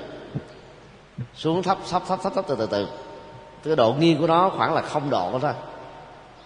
Và do vậy ta có thể đo được cái chiều cao và mực nước mà mình đang tắm để tránh tình trạng à, xảy ra ngoại muốn đó là tử vong do bị dợp bẻ hay là bơi không nổi.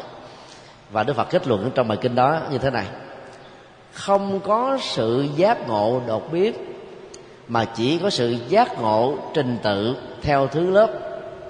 Những bậc thượng căn đó giác ngộ ngay sau khi nghe một bài kinh không có nghĩa là đột biến ngay thời điểm đó vì các vị ấy đã tu nhiều kiếp và nhất là ở kiếp hiện tại tu quá nhiều rồi chỉ cần một giọt nước là đầy tràn trong khi đó chúng ta là một cái ca mà chỗ đó không có giọt nước nào.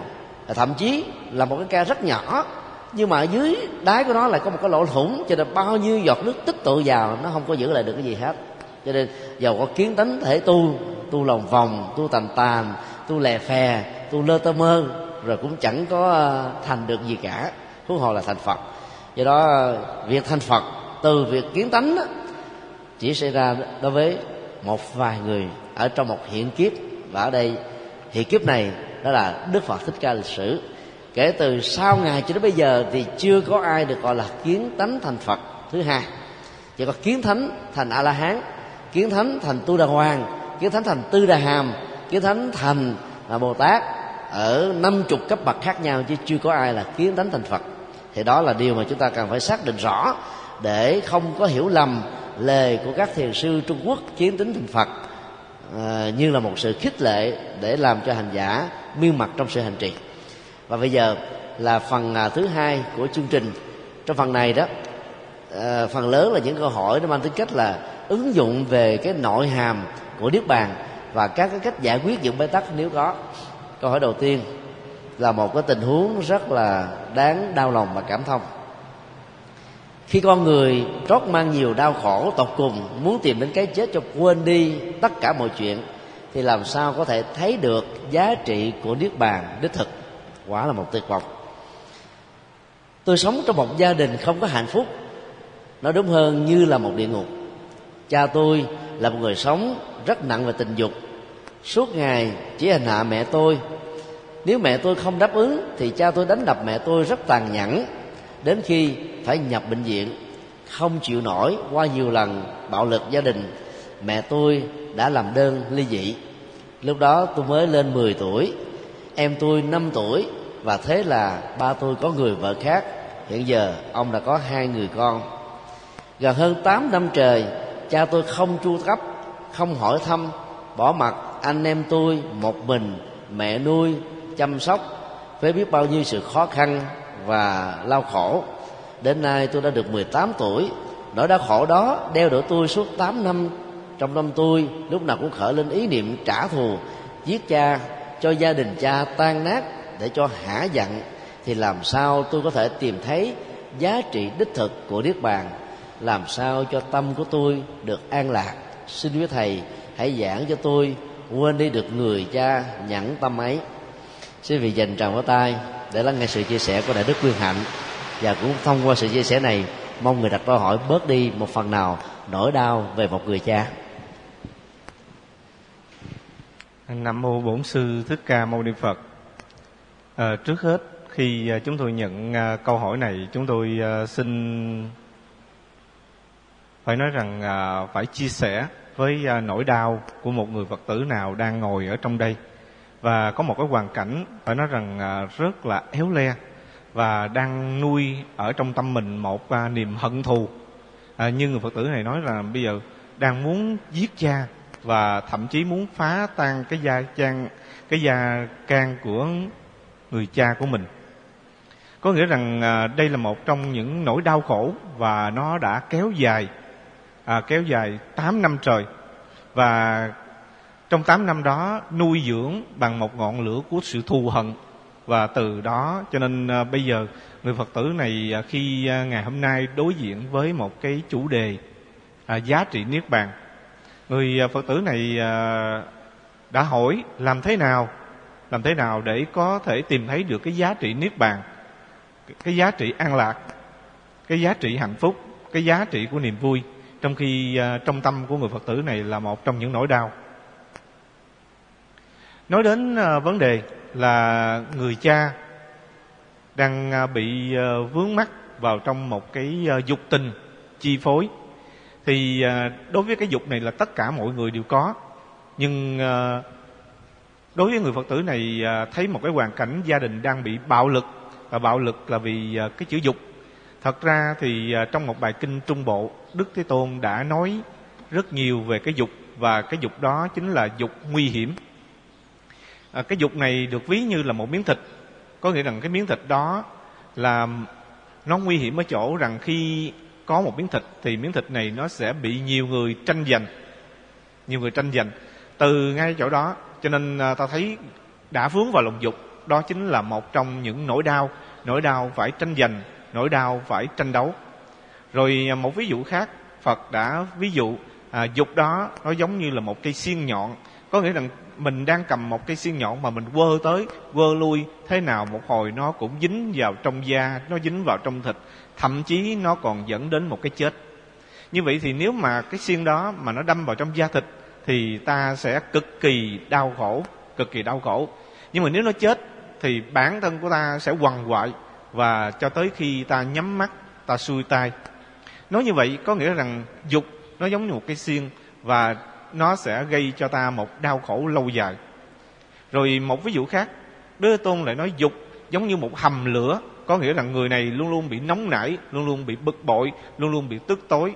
Và chính cái đồng dục đó, nó khiến cho người này đang bị bệnh và bệnh rất là nặng. Và trong một ví dụ khác, đức phật đã nói lòng dục, nó giống như là ta giống như ta uống nước biển. Ta khát nước, ta đang khát, mà ta khát ta uống nước ngọt á, thì nó đỡ. Uống nước suối á, thì nó đỡ. Nhưng mà nếu chúng ta uống nước biển mặn thì các vị thấy điều gì? Có khác nữa không? Có không? Có. Chúng ta uống nước biển càng uống càng khác. Chúng ta tưởng rằng chúng ta uống xong rồi nó hết khát nhưng thật ra nó lại tiếp tục khát nhiều hơn và dục cũng y chang như vậy. Chẳng hạn như dục là một trong những những yếu tố mà nó làm thỏa mãn một cái xúc. Nhưng mà thật ra khi ta vướng mắt vào trong cái xúc đó, thì cái xúc này nó sẽ dẫn tới một cái xúc khác và nó dẫn tới xúc khác. Và lúc nào nó cũng đòi hỏi để cho thỏa mãn, nhưng mà thật ra không bao giờ thỏa mãn. Khi chúng ta càng uống nước biển thì chỉ có càng uống càng khát mà thôi. Từ ngay chỗ đó, cho nên ta thấy dục là một trong những điều rất nguy hiểm. Và người cha của phật tử này đang à, bị một chứng bệnh rất lớn có nghĩa rằng không nhận ra được dục là một trong những điều nguy hiểm. Chỉ nhận được là người cha mình đang bê tha và người cha mình đang phải chạy theo những dục vọng ham muốn bình thường. Nhưng à, thật ra chúng ta đừng nhìn ở góc độ này. Nếu ta nhìn ở góc độ này chúng ta thấy rằng à, người cha mình đang bê tha. Nhưng chúng ta hãy nhìn ở góc độ rằng phải thông cảm cho người cha, bởi vì người cha đang uống nước biển và càng uống thì càng khát. Từ ngay cho đó nên rất khó để mà làm chủ được cái bản thân của mình. Từ ngay cái dụng dục đó cho nên mới gây ra một cái bạo hành đối với người mẹ. Và từ đó mới dẫn đến vấn đề là bỏ bê con cái suốt 8 năm trời không lo. Có nghĩa rằng người này chỉ nghĩ tới một cái dục thôi và nghĩ tới một cái thỏa mãn, một cái cơn khát trong tâm thức từ ngay chỗ đó. Cho nên ờ, một trong những vấn đề được đặt ra là người này đang nuôi một cái lòng hận thù. Tại sao sinh ra hai đứa con mà suốt tám năm trời không lo lắng, không nuôi dưỡng, bỏ bê người mẹ mình như vậy? Xin thưa, nếu chúng ta nhìn ở góc độ này, ai cũng bực cả. Nhưng cho phép chúng tôi hỏi hết tất cả các vị. Ở đây có các vị lớn tuổi và có những vị đã trải qua một cuộc đời. Và theo các vị là có người Phật tử trẻ tuổi đó 18 tuổi đó có nên tha thứ cho người cha mình hay không? Hay là nuôi dưỡng tiếp tục một niềm hận thù để muốn giết cha? Theo các vị nên tha thứ không? Dạ vâng. À, rõ ràng ở đây nếu chúng tôi lấy quan điểm của chúng tôi thì người phật tử này có thể nói rằng đó là quan điểm của thầy. Quan điểm của thầy. Nhưng ở đây chúng tôi lấy ý kiến của nhiều người lớn tuổi. Tại sao tất cả các vị đều à, nói chúng tôi rằng nên tha thứ? Thật ra tha thứ đó là cho mình một cái cơ hội. Cơ hội. Bởi vì đó là cái cơ hội mà chúng ta phải bỏ đi một cái lòng sân hận. Bởi vì ta càng chấp thủ, ta càng nắm giữ ta đi truy tìm một cái quá khứ, tức là cái quá khứ 8 năm trời. Cha mình đối xử với mẹ ra sao, đối xử với con ra sao. Và ta truy tìm và ta sống với quá khứ, thì xin thưa, ta càng sống thì chúng ta càng khổ. Nhưng mà ngược lại không truy tìm quá khứ mà ta cứ vọng tới tương lai. Nếu như tôi mà không có người cha như vậy, tôi có một người cha tốt, thì bây giờ cuộc đời của tôi vào vào ngưỡng của cuộc đời tôi đâu có khổ. Tôi sẽ được giống như bao nhiêu người khác, tôi sẽ có có cha, có mẹ lo lắng cho tôi. Thật ra, đức phật đã nói trong bài kinh nhất dạ hiền dạ trong kinh trung bộ. Có nghĩa rằng đừng truy tìm quá khứ, đừng nhìn vào quá khứ, đừng vọng tới tương lai, bởi vì quá khứ thì đã qua rồi, tương lai thì chưa đến. Chỉ có trong hiện tại, đó chính là giờ phút đẹp tuyệt vời tại sao ta lại nhìn vào quá khứ để rồi ta đau khổ? Ta vọng đến tương lai để rồi ta đau khổ. Ta không nhìn vào trong hiện tại, trong hiện thực. Có nghĩa rằng hiện thực là ta thấy mẹ đang đau khổ, mẹ đang tạo tần nuôi ta và tại sao ta không giúp cho mẹ ở trong cái hiện thực đó. Mà ta để vọng cái tâm mình vào trong quá khứ rồi để cuối cùng ta phải đau khổ. Trong khi đó, thật ra người cha của mình cũng đáng thương lắm đáng thương ở chỗ rằng người cha mình đang bị một cái cơn khát. Cơn khát. Và cơn khát đó mình phải làm sao, nếu như thật sự mình phải làm sao chữa trị dùm cho cha cơn bệnh này? Thật ra là một cơn bệnh, chứ không phải là một trong những ham muốn chạy theo một cái nhu cầu cho nên nếu mình đứng ở một góc độ nào đó thì mình sẽ thấy dễ dàng tha thứ. Và nhờ cái tha thứ đó trên trong tâm của mình, thật ra tha thứ cho cha nhưng mà mình đâu có nói với cha là con tha thứ cho cha. Mình chỉ nói trong tâm của mình thôi. Như vậy thì trong tâm mình mà khởi lên một ý niệm tha thứ thì ta thấy được trong tâm của mình rất thoải mái. Bắt đầu ta không vọng về quá khứ, ta không vọng đến, ta không nghĩ đến tương lai, mà ta nghĩ trong hiện thực. Và trong hiện thực này, ta cần phải vươn lên và sống như thế nào? Chúng ta thấy trong kinh pháp hoa, có một hình tượng một đóa hoa sen. Đóa hoa sen đó là được sinh ra từ trong bùn nhơ nước động. Và chỗ nào bùn càng nhơ nước càng động thì nơi đó hoa sen lại mọc tươi tốt, càng càng tươi tốt, càng tươi tốt. Và từ ngay nơi đó cho nên đóa hoa sen không tự chấp nhận nằm luôn trong bùn mà bắt đầu vươn lên nằm trong mặt nước. Rồi sau đó vươn cao hơn nữa, có nghĩa là ra khỏi mặt nước. Và chúng ta cũng phải nhìn vào hình tượng đó để chúng ta tự mình vươn lên. Có nghĩa rằng trong một cái hoàn cảnh khó khăn, khi người cha phải bị bệnh về một cái nghiện về tình dục, và người cha đó bây giờ đã bỏ bê mình, lúc bấy giờ ta không nên gì cho đó mà ta giận và ta phải tự mình phấn đấu và tự mình vươn lên. Và từ ngay chỗ đó ta mới biết được cái khả năng tiềm ẩn trong bản thân của mình nói như vậy, có nghĩa rằng suốt 8 năm qua, nếu như người phật tử này luôn luôn nghĩ đến một cái vấn đề là hận cha và muốn giết cha và làm cho gia đình của cha phải tan nát, chúng ta làm như vậy thì vô tình chúng ta lại tiếp tục làm cho cha mình lại đau khổ, rồi làm cho người bạn của cha, người sau đó cũng phải đau khổ. Và hai đứa em cùng cha khác mẹ đó lại tiếp tục đau khổ. Như vậy thì sau khi mà chúng ta làm xong được điều đó, cái quan trọng là ta thấy trong tâm mình có thanh thản, trong tâm mình có nhẹ nhàng, trong tâm của mình có an lạc và hạnh phúc hay không? Một trong những điều mà kinh nghiệm của người già sẽ thấy rất rõ rằng không thể an lạc, không thể an lạc. Ta làm xong rồi, chúng ta hối hận hối hận càng nhiều hơn.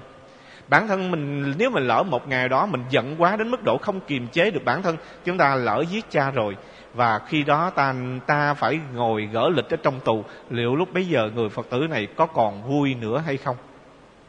Còn vui nữa hay không? Cho nên một trong những vấn đề là ta cần phải nhìn lại. Và nếu ta sống trong hiện tại, ta quên hết tất cả mọi quá khứ của đau khổ. Quên hết. Và chính cái quên hết, chính cái tha thứ đó, ta cần phải buông buông bỏ. Bởi vì cái mà chúng ta đang chấp thủ, cái đó cũng là bệnh. Mình đang trách cha, mình đang bị bệnh bản thân mình cũng đang bị bệnh, và cái bệnh của mình đó chính là bệnh chấp thủ, bệnh truy tìm, bệnh sống với những vọng niệm, bệnh sống với những vọng tâm. Như vậy thì trước hết, ta cần phải chữa trị cho mình trước cái đã, và sự chữa trị đó, nó sẽ làm cho chúng ta gần phật hơn, gần tâm phật hơn, và từ đó cho nên ta thấy ta gần với cái giá trị niết bàn nhiều hơn. Có nghĩa rằng ta sẽ tìm thấy niềm vui và an lạc và ta ngồi ở đây mà ta sẽ tận hưởng với niềm vui an lạc trong một ngày tu tập, một ngày an lạc ở tại chùa phổ quang. Sáng nay hòa thượng mới nói, chúng ta đừng nhìn ở một cái niết bàn xa xôi, một cái đạo, một cái niết bàn giống như là phật, mà chúng ta hãy từng bước từng bước, chúng ta đạt lại, đạt được một cái niết bàn ngay trong hiện tại, ngay trong giây phút này, ngay trong một ngày này. Và nếu như chúng ta giữ tâm mình an lạc, chúng ta giữ cho tâm mình không còn những cấu nhiễm, không còn nghĩ đến chuyện thế gian và chúng ta ngồi đây và chúng ta chỉ tận hưởng giáo pháp của đức thế tôn. Như vậy chúng ta đã tìm ra được cái giá trị của niết bàn.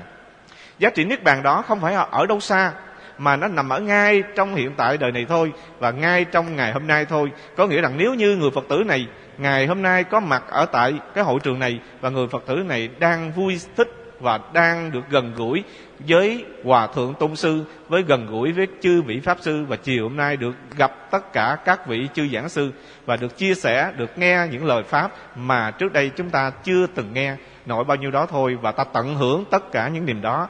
Niềm vui đó đó chính là niết bàn trong hiện tại và ta thấy được cái giá trị là hoàn toàn thay đổi. Có nghĩa rằng ta sống theo tinh thần của truyền thống bắc tông, có nghĩa rằng đau khổ tức niết bàn ta hãy biến cái đau khổ đó trở thành với niết bàn. Chứ đừng nên đau khổ rồi chồng thêm đau khổ trong suốt 8 năm trời. Mà hãy sống bằng cách là chuyển hóa đau khổ. Có nghĩa rằng đau khổ tức niết bàn, phiền não tức bồ đề. Ta hãy nhìn ngược lại. Và khi chúng ta nhìn thấy một cái con đường đi ngược lại bỏ hết tất cả những đau khổ, như vậy là ta đã thấy được niết bàn. Khi nào ta buông bỏ được bệnh cố chấp, có nghĩa rằng ta đã thấy được niết bàn à, do vậy cho nên à, với câu hỏi này của một người phật tử nào đó 18 tuổi rất trẻ ở trong đây à, chúng tôi xin chia sẻ để à, người phật tử này nên buông bỏ đừng nên có một cái ý tưởng hận thù đối với người cha mà cũng đừng nên phá gia can của người cha mà thậm chí thế còn phải thương yêu hai đứa em cùng cha khác mẹ nữa. Nhưng vấn đề đó làm được hay không thì chúng ta cần phải có thời gian. Chúng ta phải từ từ không thể một ngày một bữa ào một cái. Chúng ta nói à, nói à, giống như một câu nói là kiến tánh thành phật. Có nghĩa rằng bữa nay vừa nghe xong bài này về là ngày mai là ta sẽ gặp niết bàn ngay à, thật ra thì nó cũng phải có kiến tánh khởi tu trước. Rồi từ từ từng bước từng bước ta sẽ thành tựu à, đó là điều mà chúng tôi xin chia sẻ để cho người phật tử này được an tâm. Nam mô a di đà phật. Phần à, phân tích của đại đức quyền hạnh rất là chi tiết và đầy đủ. Chúng tôi hy vọng rằng à, cô bé 18 tuổi sẽ thỏa mãn những giải pháp đã được đề nghị và cố gắng thực tập. Nhận già ta sẽ vượt qua. Mấu chốt của câu chuyện ở đây đó sự bạo hành đối với người mẹ sự nhẫn tâm và thiếu trách nhiệm của cha dành cho những đứa con đã làm cho người đặt câu hỏi khởi lên một cái tâm niệm hận thù và muốn trả thù. Thì để giải quyết vấn đề đó đó ngoài những cái phân tích rất là đầy đủ thì tôi xin đề nghị hai cái hướng tiếp cận khác. Thứ nhất là phương pháp và luật. À, theo luật định tại Việt Nam hiện nay thì à, người cha khi à, tái hôn với một người khác bằng một cái ly dị hợp pháp, thì người ấy phải có trách nhiệm chu lo cho những đứa con vị thành niên đến lúc 18 tuổi. Nếu cặp vợ chồng trong à, hoàn cảnh này đó là có hôn thú thật sự, thì các yêu cầu chánh đáng đó sẽ được thỏa mãn hiện nay thì đứa em út trong gia đình là mới 13 tuổi thôi ít nhất là còn đến 5 tuổi 5 năm nữa để tiếp nhận cái sự chu cấp theo lương tháng của người cha. Và luật hôn nhân gia đình à, của Việt Nam lại còn quy định thêm một điều khác là trong thời gian à, việc thiếu chu cấp diễn ra mà vẫn chưa được đáp ứng thì các kiện tụng đúng theo trình tự sẽ được luật pháp quan tâm. Ví dụ như cô này nay là 18 tuổi 8 năm trước người cha đã rời gia đình. Suốt 8 năm đó chưa từng có chu cấp thì việc kiện tụng đúng pháp sẽ làm cho người cha phải có trách nhiệm để mà bồi hoàn lại những cái tổn thất về tinh thần cũng như là đời sống vật chất cho à, hai đứa con ruột thịt của mình. Và để bớt cái hận thù trong lúc chúng ta tiến hành về sự hỗ trợ của luật đó nhờ đến một luật sư và cố gắng là luật sư phật tử để có thể tư vấn à, phật pháp cho chúng ta. Và đồng thời đó à, bớt đi cái cái tiền à, và của luật. Thì làm được điều ấy thì chúng ta cảm thấy nó được nhẹ nhõm một phần nào. Bớt đi cái tức tối và đó sự kiến tánh khởi tu để có được nước bàn á, sẽ dễ thực hiện hơn. À, phương pháp thứ hai đó là phương pháp quán tưởng. Thì à, có một số người đó có thể nghĩ như thế này tôi chưa từng có một người cha ác độc và nhẫn tâm như thế nhưng trên thực tế tôi đã từng có và cái phương pháp quán tưởng này để nhổ lên cái hình ảnh quá đen tối và mờ mịt của người cha. Mà nếu hình ảnh đó không rút ra khỏi cái tâm khảm trong cái cõi vô thức của mình á, thì nỗi đau đó vẫn rỉ máu ngày giờ, giây phút. Và thậm chí nó có thể trở thành một cái hình ảnh vô cùng độc hại cho quan hệ vợ chồng của cô này và đứa em về sau. Mỗi khi nghĩ tới đàn ông là nhớ đến người cha mà khi nhớ đến người cha, thì sau này cái người thương yêu mình có cao thượng, đẹp đẽ, tốt tốt cỡ nào đi nữa, ta vẫn khó thể vượt qua được. Và do vậy, thương chính mình và thương hạnh phúc bản thân mình, tốt nhất là nhỏ hình ảnh, bạo hành và vô trách nhiệm người cha ra khỏi tâm bằng cách là tôi chưa từng có một người cha như thế, hoặc tôi xem là, là cha tôi giống như là đã chết rồi. Không phải mình chu ẻo nhưng mình nghĩ là ông đã chết rồi để mình không còn phải nhớ đến ổng nữa không còn phải khổ về ông nữa cũng không còn có tâm niệm trả thù nữa. Có ai đi trả thù người chết để làm gì đúng không à? Hoặc là trả thù một người mà chưa từng có để làm gì. Thì quan niệm như thế nó sẽ hỗ trợ chúng ta một phần nào. Nếu phương pháp quán tưởng như vừa nêu vẫn chưa có kết quả đó thì à, ta nên áp dụng cái phương pháp trực tiếp với lòng từ bi như đại đức nguyên hạnh vừa nêu tức là cha mình đang bị khát nước của dục. Và xem cha như là một bệnh nhân là bệnh nhân của đời sống đạo đức bệnh nhân của đời sống pháp luật bệnh nhân của đời sống uh, uh, thiếu trách nhiệm. Vậy đó sự trợ giúp của chúng ta sẽ giúp cho người cha bệnh nhân này đó trở thành một người khỏe mạnh trong tương lai. Và phải quan niệm rằng tôi là một bồ tát con. Tôi sanh ra đời để làm những việc khó làm. Cha tôi bất công với mẹ thậm chí là bất nhận với các con, nhưng tôi không được quyền căm thù cha, vì dù sao đi nữa, sự sống của tôi ngày hôm nay là một phần cơ thể của người cha. Nếu không có cái sự hòa hợp giữa cha và mẹ tôi tôi đã không có mặt với tư cách là một con người. Vì cảm nhận được phước báo là một con người, cho nên tôi nhớ cái ơn nghĩa đó, và do đó tôi không nên và không được quyền căm phẫn, hận thù và muốn trả đũa người cha. Còn việc ông có tư cách, rồi ông có trách nhiệm hay không, đó là một chuyện khác nữa. Nhớ đến cái điểm tích cực này để ta quên đi cái nỗi đau mà mình lại muốn ứng xử theo kiểu ăn quán giang hồ. Và nhất là đối với cha, thì sau này ta khó có thể tương dung, rộng lượng, tha thứ bỏ qua với những người ngoài thân thích ruột rà, thậm chí là người dân nước lã cái cái quan hệ theo cái chiều hướng tâm lý ngày càng tăng dần điều đó, chắc chắn là sẽ có thể diễn ra. Cho nên để tốt cho mình và cho người thì hãy quan niệm như thế để vượt qua. Quan niệm mình là một bồ tát để có thể tha thứ một cách rất là dễ dàng. À, đó là hai cái phương pháp mà chúng tôi gợi ý thêm để quý vị uh, có thể suy nghĩ và nếu uh, uh, thực tập được cả hai điều này cũng như là phương pháp của đại đức nguyên hạnh đó, thì chúng tôi nghĩ rằng là cái cái nỗi đau của ờ, những nhân vật trong câu chuyện sẽ chống được vượt qua. Một câu hỏi khác.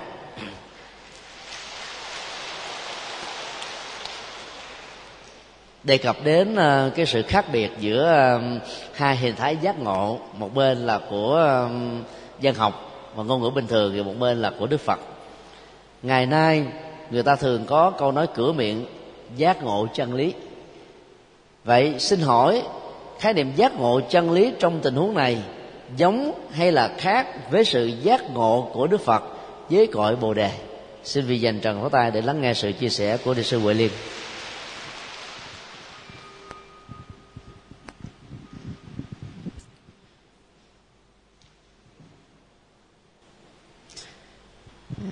À, nam mô bổn sư thích ca mâu ni phật.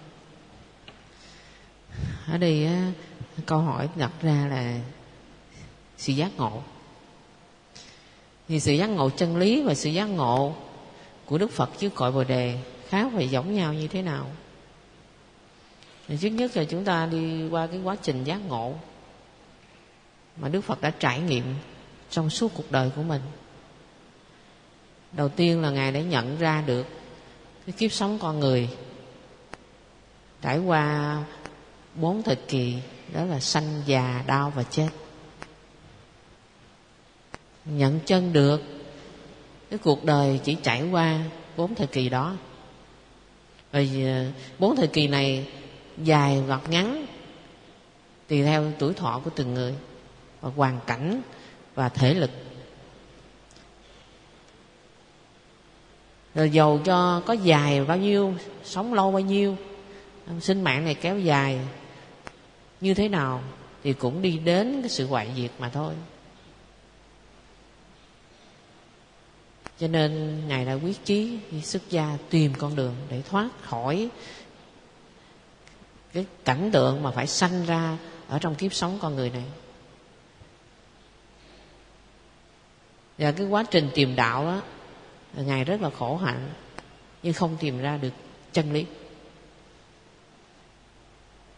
Rồi, một hôm thì ngài sau khi quyết chí ngồi dưới cõi bồ đề 49 ngày đêm thì trong cái quá trình 49 ngày đêm ngồi dưới cội Bồ đề, Đức Phật đã trải nghiệm những gì?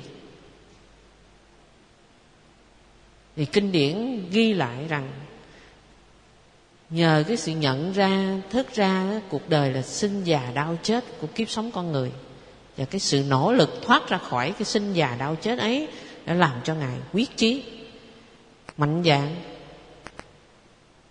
và ngài đã trải nghiệm mình dưới cõi bồ đề qua thiền định. Thì thiền định á, được ghi là nhận rằng là đức phật đã chứng được sơ thiền nhị thiền tam thiền và tứ thiền. Sơ thiền là sau ba trải nghiệm tứ thiền mà đạt được tứ thiền này á, thì đức phật đạt được cái xả niệm thanh tịnh. Tức là sự buông xả thì tâm được thanh tịnh.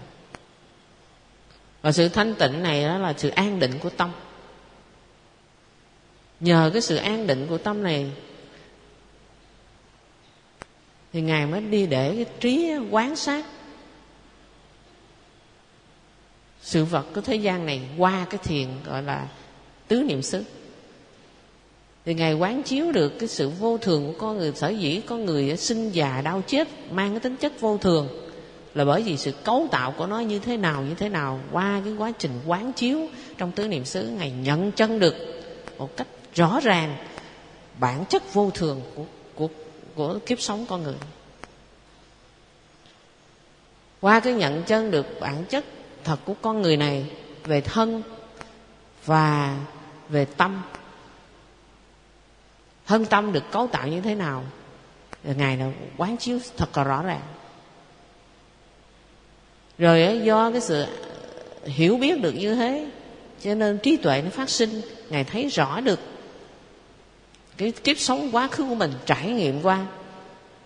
Từng kiếp này sống này qua kiếp sống khác, từ vô, không có đầu mối mà cũng không có chấm dứt. Nếu không biết tu tập và không biết chấm dứt những cái nguyên nhân đưa đến sự luân hồi này.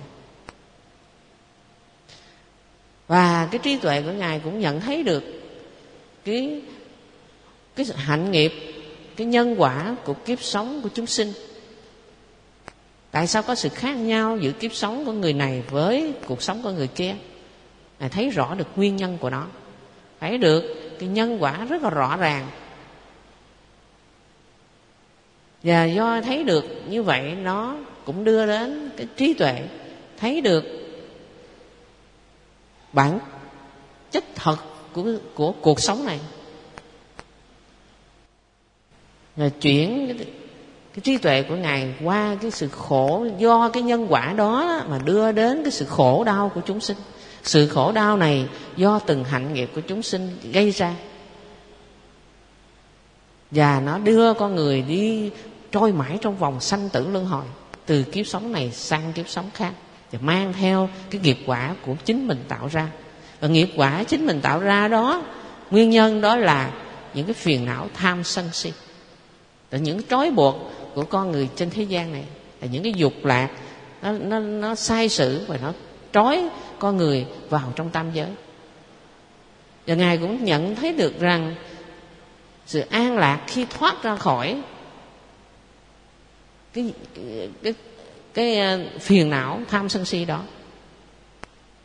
Và trải nghiệm cuộc sống của ngài ngài đã thay nhận chân được. Chỉ con đường đưa đến cái sự giải thoát khỏi cái phiền não tham sân si. Ngài thấy được tham sân si, nguyên nhân chính của nó là vô minh.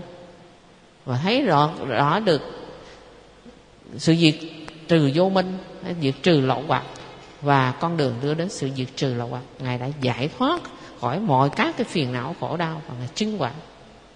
Và sự, như vậy, sự giác ngộ đó được nói ở đây là sự giác ngộ giải thoát.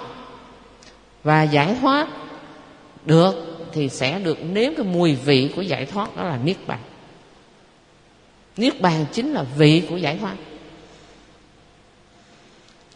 Và như vậy chúng ta thấy rằng cái quá trình giác ngộ của đức phật nó phải đi đến cái kết cuộc là giải thoát và niết bàn.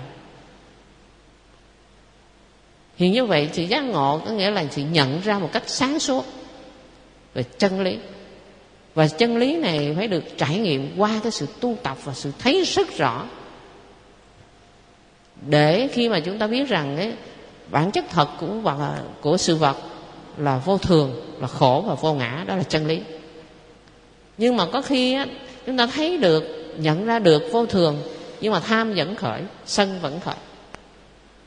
Thấy được bản chất của vô thường nhưng mà cũng chưa có muốn tu chưa muốn sửa đổi chưa muốn tu tập.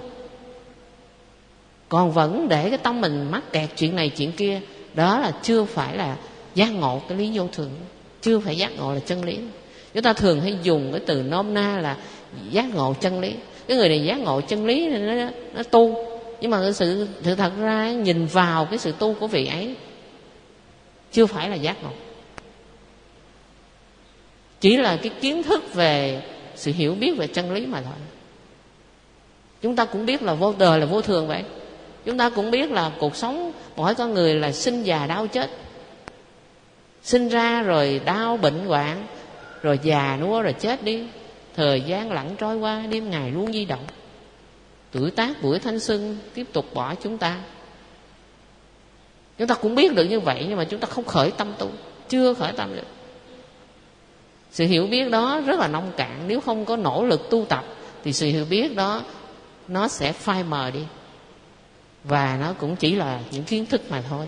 Cho nên cần phải nỗ lực tu tập thì cái kiến thức này nó trở nên trí tuệ. Tức là tự mình hiểu rõ được như vậy, chứ không phải nghe qua ở thầy, nghe qua ở bạn, nghe qua ở kinh điển mà chính mình nhận thức được. Ban đầu kiến thức đó có được từ sự nghe, từ sự thấy từ sự suy nghĩ. Nhưng sau đó kiến thức đó chính là sự hiểu biết của chính mình. Sau khi có sự suy nghĩ có tu tập có trải nghiệm thì kiến thức trở nên trí tuệ của chính mình. Sự hiểu biết mình thật, thật là rõ ràng. Và sự hiểu biết này nó dẫn đến cái sự giải thoát sự buông xả sự diệt trừ tham sân và si. Sự ờ, là không có bị trói buộc, không có dướng mắt, không có chấp thủ. Cho nên sự giác ngộ dưới cõi bồ đề của đức phật là sự dập tắt lửa phiền não tham sân si, là sự đoạn tận tất cả các lậu hoặc phiền não, là sự diệt trừ tất cả những cái nguyên nhân đưa đến tái sanh. Và cũng được xem như là sự chứng đạt niết bàn của đức phật cho nên cái câu nói mà ờ, cho nó ờ, sự giác ngộ chân lý và sự giác ngộ của đức phật. Thì sự giác ngộ của đức phật nó bao gồm sự giác ngộ về chân lý. Nhưng mà sự nói nôm na của chúng ta là sự nói nôm na qua cái hiểu biết chưa có được thấu đáo của của mình. Cho nên là sự giác ngộ của đức phật là sự giác ngộ là thoát khỏi sinh tử luân hồi và thoát khỏi được cái sự khổ đau của trần thế và thoát được tam giới và đã chứng ngộ được chứng quả được giác ngộ niết bàn và không còn tái sanh trên cuộc đời này nữa. Đó là chính là sự giác ngộ dưới cội bồ đề của đức phật. A di đà phật xin được hết chia sẻ. Nếu à, chân lý được hiểu nôm na là một triết lý hay là quy luật á, thì à, sự giác ngộ chân lý như đi sư à, William phân tích là một phần nội hàm rất nhỏ của à, giác ngộ niết bàn của Đức Phật. Ta lắp ghép um, cái nội dung của giác ngộ đó thì à, sự khác biệt lại càng rõ ràng hơn. Thứ nhất, giác ngộ chân lý được hiểu là một sự giác ngộ về kiến thức quy luật. Mà kiến thức quy luật đó là sự vận hành của mọi sự vật hiện tượng trong vũ trụ này. Ta phát hiện ra không phát hiện ra thì nó vẫn như thế xưa cũng vậy nay cũng thế và tương lai cũng không gì khác hơn. Ngay thời điểm à, nhà khoa học Newton phát hiện ra lực hút của trái đất. Khi à, quan sát trái táo rơi xuống ở dưới gốc cây mà không rớt ra ngoài không trung, thì không phải đến lúc đó đó, trái táo mới có chịu lực hút của trái đất mà trước đó thì không? Nó vẫn là như thế, nhưng mà chưa được diễn tả bằng kiến thức quy luật. Như vậy là khi giác ngộ chân lý, tức là ta có được cái à, kiến thức về quy luật vận hành của vũ trụ, tôi nói chuẩn xác với cái thế hiện thực mà chúng đang diễn ra. Và do vậy ta vẫn có thể giảm được rất nhiều các kiến thức tà kiến. Vốn gắn liền với mê tín dị đoan làm chúng ta bị sợ hãi bằng truyền thái theo truyền thống của các tôn giáo nhất thần và đa thần nói chung. Nếu ta hiểu chân lý đây là là một uh, triết lý đó thì giác ngộ chân lý là giác ngộ có được một triết lý về một trường phái triết học nào đó. Chẳng hạn như uh, tố hữu đã nói lên cái sự giác ngộ chân lý cách mạng của ông. À, từ ấy trong tôi bừng nắng hạ mặt trời chân lý chiếu qua tim. Hồn tôi là một vườn hoa lá rất đậm hoa và rộn tiếng chim. Tức là khi bắt gặp được cái um, cái con đường mà ông gọi là lý tưởng à, chủ nghĩa của ông đấy thì à, mọi thứ trong cuộc đời trở nên tươi vui hạnh phúc bình an hớn hở khác thường năng động tích cực dấn thân phụng sự và à, nắng hải tức là cái chân lý mà của ông theo nó có cái khả năng là ừ, đẩy tới phía trước để thành tựu một cái gì. Thì trong khi đó cái cái sự giác ngộ đức phật nó, nó không phải là vậy. Nhìn thấy rất rõ ờ, à, vận nghiệp của chúng sinh nhân duyên của cuộc sống mọi thứ trong cuộc đời. Cho nên đó là ừ, mỗi bước chân đi nó không có một sự thôi thúc bị đẩy như là một cái lực ở đằng sau mà vẫn đi một cách thanh thản. Số lượng độ rất là nhiều thậm chí nhiều hơn là sự giác ngộ chân lý cách mạng như vừa nêu. Và cũng không hề có những cái phản ứng phụ từ những cái nỗ lực làm mà không thành tựu được.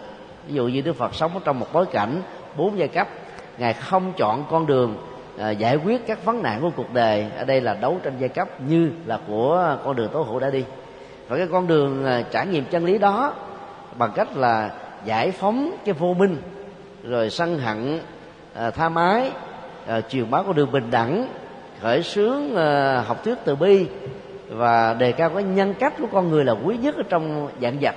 Để cho khi người ta nhổ lên tận những cái bợn như vậy nhận thức như thế rồi đó thì cái an toàn bằng hòa đình hòa bình sẽ là một giải pháp rất là tốt và có giá trị lâu dài chứ không có những cái phản ứng phụ cho nên à, giác ngộ chân lý nó có thể tương đương như giác ngộ một triết lý giác ngộ một quy luật thì nó cũng chỉ là một kiến thức mà ta có thể học được từ giáo dục hay là suy nghiệm từ bản thân hoặc là kinh qua từ những nỗi đau hay là đời sống những quãng đường mà chúng ta đã từng trải nghiệm.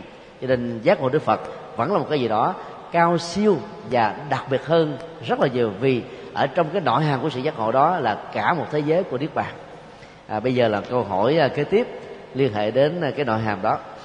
Nếu niết bàn được hiểu là chuyển hóa toàn bộ gốc rễ tham sân và si thì người chứng đắc niết bàn sẽ như thế nào? Sống ở đâu khi không còn tái sanh ở cõi ta bà của chúng ta? Xin vì dành trọng ta để lắng nghe sự chia sẻ của đại đức thiện an. À, kính thưa đại chúng thì à, cái danh từ à, niết bàn thì à, mình hiểu là theo danh từ thì là ăn vui. Có khổ mới có ăn vui. Thì chuyển hóa chuyển hóa cái ba cái căn bản của phiền não á, tham sân si là nó cội gốc.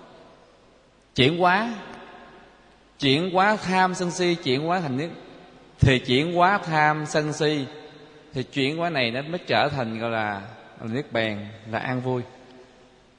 Nếu chúng ta chưa đoạn được thì à, không có niết bàn.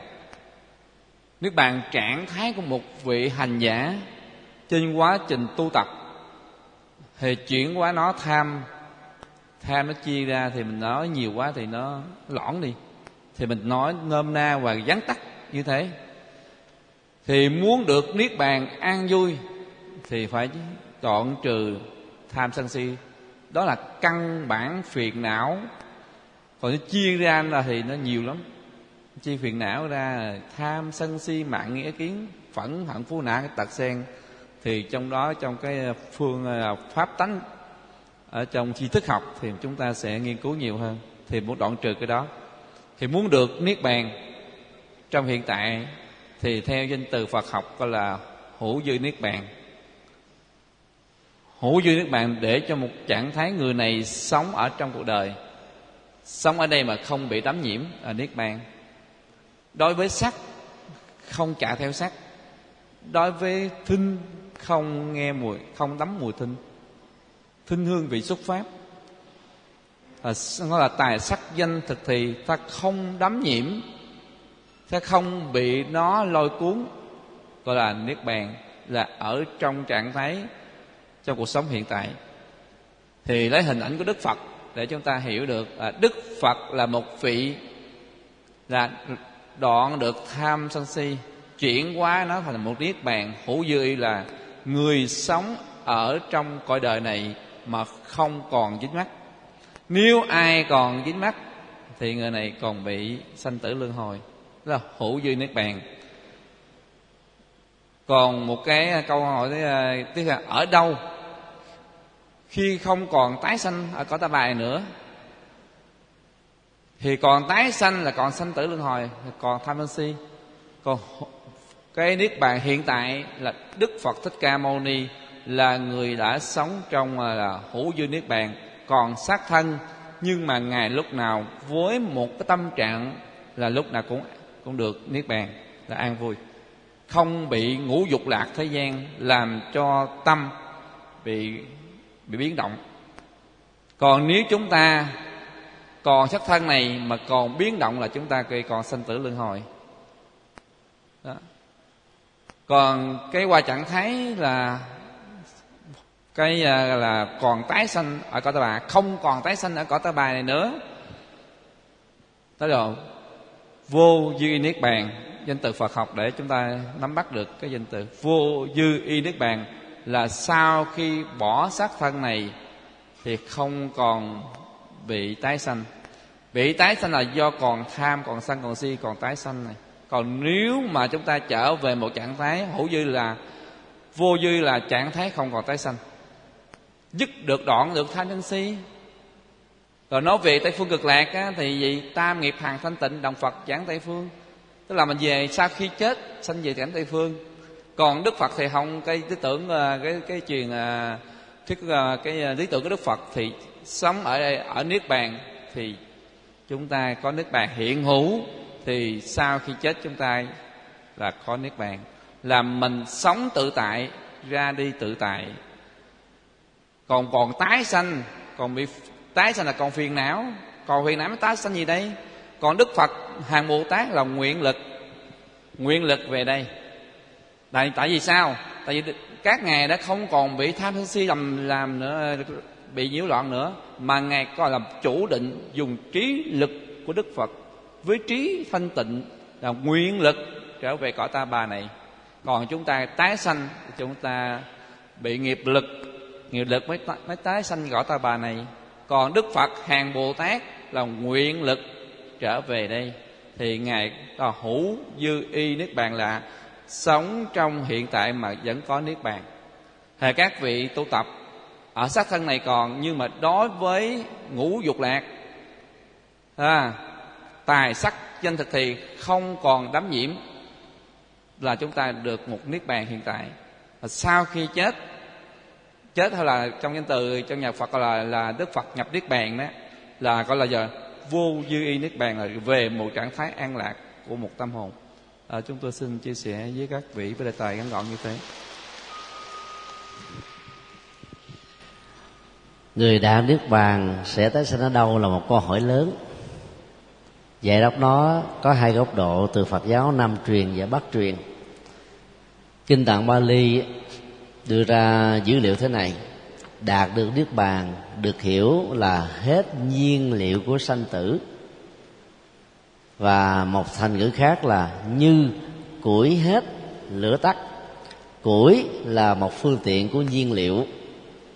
Nhiên liệu được phát hỏa thì lửa của sanh tử sẽ được thắp mồi và tiếp tục. Lửa của sanh tử và nhiên liệu của sanh tử được hiểu trong uh, kinh điển là tham ái sân si và những dây mơ sể má của chúng. Vậy người hết nước bàn người đạt nước bàn là hết các cái nhiên liệu ấy. Và khi hỏi tiếp tục vậy hướng của lửa sẽ đi là chỗ nào? Thì kinh điển Bali trả lời câu hỏi không thích hợp. Thì ta không có biết được cái nguồn năng lượng đó về đông tây nam bắc trên dưới hoặc là giữa các phương hướng này. Thì lời uh, trả lời như vừa nêu đó nó không làm thỏa mãn được các nhà Phật học của đại thừa. Mà nếu như là như cũ hết lửa tắt rồi đến lúc đó tự mình chúng biết á thì như vậy biết bao giờ và có được mấy ai? Mới có được cái cơ hội để tiếp cận được cái trạng thái đó. Cho nên các nhà Phật học đại thừa đã đưa ra một cái um, giải thuyết mới về à, cái um, cái vị trí à, không gian à, sau khi một người đã trút hơi thở cuối cùng. Mà trước khi chúc thì họ đã chứng đắc được nước bàn. Thì hình ảnh được đưa ra trong kinh đại bác niết bàn là giống như mặt trời chiếu sáng ngày và đêm nhưng trong giới hạn vật lý và góc quan học đó, ta thấy ánh sáng mặt trời chỉ có 12 giờ trên nửa hành tinh này và 12 giờ trên nửa hành tinh còn lại. Như vậy là nửa hành tinh mà người đang sống trên đó chỉ tiếp nhận được một phân nửa, ánh sáng với một phân nửa thời gian. Trên thực tế thì chưa từng có sự lặng tắt của mặt trời. Cho đến lúc nào mặt trời trong thái dương hệ của chúng ta bị nổ tung ra, theo cái quy luật thành trụ dị diệt hay là thành trụ hoài không thì lúc đó mặt trời vẫn tiếp tục à, còn chiếu soi. Và tương tự cũng như thế người chướng đắc được niết bàn sẽ không bao giờ là dấu chấm kết tục ở đời này. Nghĩa là hết không còn gì hết. Và người chứng đến nước bàn vẫn tiếp tục tồn tại trong mọi hành tinh. Nhưng mà sự khác biệt trong nguyên nhân hiện hữu các ngài nếu là người phàm ta bị nghiệp lo dẫn bởi vì chất đốt của đó là tha mái. Nếu là bậc thánh, ta vì lòng từ bi mà phát nguyện, và lúc đó kinh điển gọi là thị hiện đản sinh, tức là từ một bậc giác ngộ, đóng vai là một người phàm với cảm xúc, rồi thái độ, nhận thức, trải qua quá trình niên thiếu, thanh niên, lập gia thất, rồi à, tìm kiếm tâm linh, trở thành bậc giác ngộ và chịu má con đường đạo lý đó thì sự thể hiện như thế, rõ ràng là từ nhận thức của từ bi và tự giác, chứ không phải là một sự thúc giục bởi nhiên liệu của sanh tử như là những người phàm kẻ tục của chúng ta. Và đây chính là điểm bổ sung rất là có ý nghĩa của văn học đại thừa, làm thỏa mãn hơn cho tất cả các hành giả như chúng ta đang đi tìm kiếm và trải nghiệm đời sống niết bàn. Chứ còn nếu niết bàn ờ, là không gì hết, sau khi chết thì có lẽ chúng ta cũng không có phải bận tâm để đạt được nó làm gì? Và bây giờ là một câu hỏi lý thú khác, liên hệ đến à, cuộc đời với hai giai đoạn của lục tổ huệ năng. Xin cho biết nội dung giác ngộ của ngài huệ năng qua câu kinh kim cang, ưng vô sở trụ nhi sanh kỳ tâm. Khi tu học với ngũ tổ hoàng nhẫn tại chùa hoàng mai, ngài huệ năng đã trình kiến giải bằng một bài kệ bốn câu. Bồ đề bổn vô thụ, minh kính diệt phi đài, bản lai vô nhất phật, hà sứ nhạ trần ai. Vậy, trong hai tình huống nêu trên, giác ngộ nào mới được gọi là giác ngộ thật sự? Đây là một câu hỏi rất thú vị, xin vị dành chào ta để lắng nghe sự chia sẻ của thượng tọa an hải. Nam mô bổn sư thích ca mâu ni phật kính đến chư tôn đức tăng ni, trung ban pháp, thành phố hồ chí minh. Và kính đến toàn thể chư vị phật tử hành giả trong đạo tràng hôm nay. Hai lần giác ngộ. Dân chủ hỏi là, trong tình huống hai lần giác ngộ như vậy thì giác, lần nào mới gọi là giác ngộ thật sự? Xin nói ngay, hai lần giác ngộ đều thật sự nhưng mà lần giác ngộ thứ hai thì hoạt lực mạnh hơn. Về tâm của một vị hành giả, chúng ta hãy bắt đầu từ câu ưng vô sở trụ nhi sanh kỳ tâm.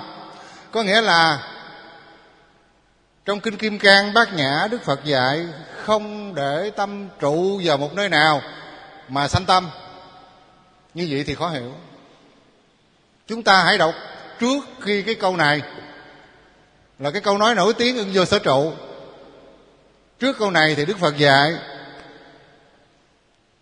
không trụ tâm vào sắc, không trụ tâm vào thân, không trụ tâm tâm vào hương vị xúc pháp mà sanh tâm. Có nghĩa là lục căn không nhiễm lục trần. Không trụ vào sáu căn. Sáu căn thì đối với sáu trần, không trụ vào sáu trần mà sanh tâm rồi mới không để tâm vào một nơi nào mà sanh tâm. Có một cái nghĩa rất rõ là không trụ tâm, tâm không trụ vào sáu trần mà sanh tâm. Vị tâm này phát sanh từ đâu? Từ phật tánh thanh tịnh.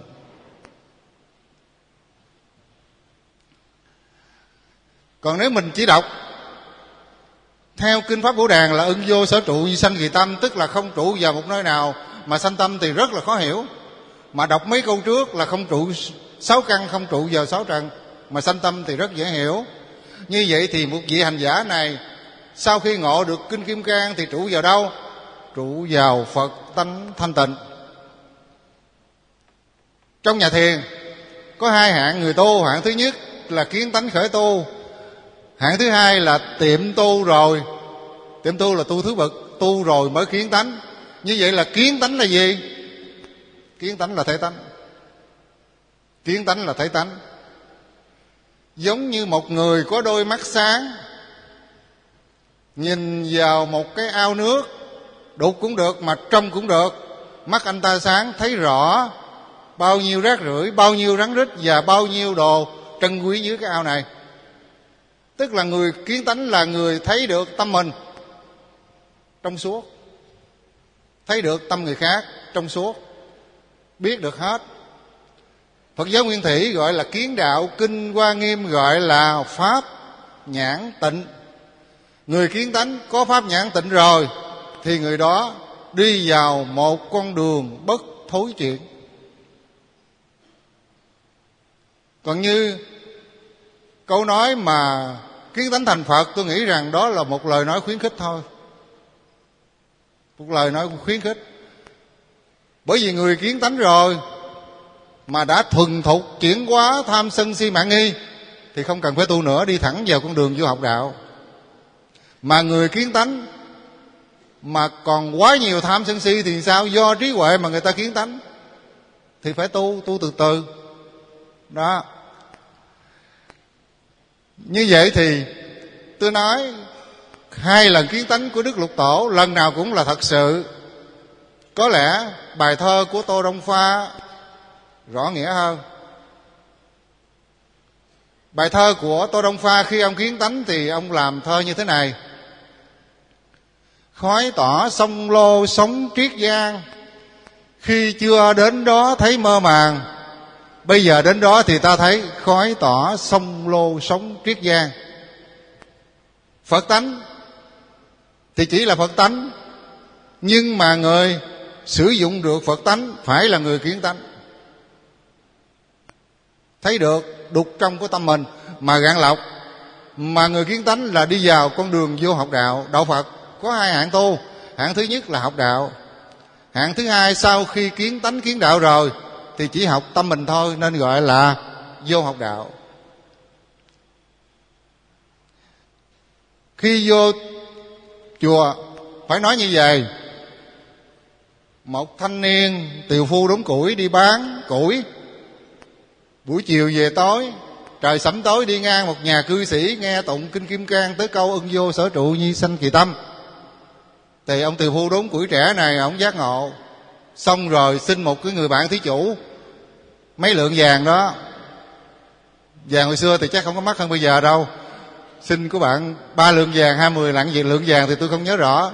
Xin vàng để lại cho mẹ, rồi ông ra đi đến chùa Hoàng Mai thì ngũ tổ Hoàng Nhẫn Ngài nói như thế này. Thượng tọa Thần Tú là người lãnh đạo 500 vị tăng bác học. Học đạo còn không nổi. Ông là một kẻ giả mang quê dốt không biết chữ, Làm sao mà ông học đạo? Tức là sau khi kiến tánh đi học đạo đó nghe.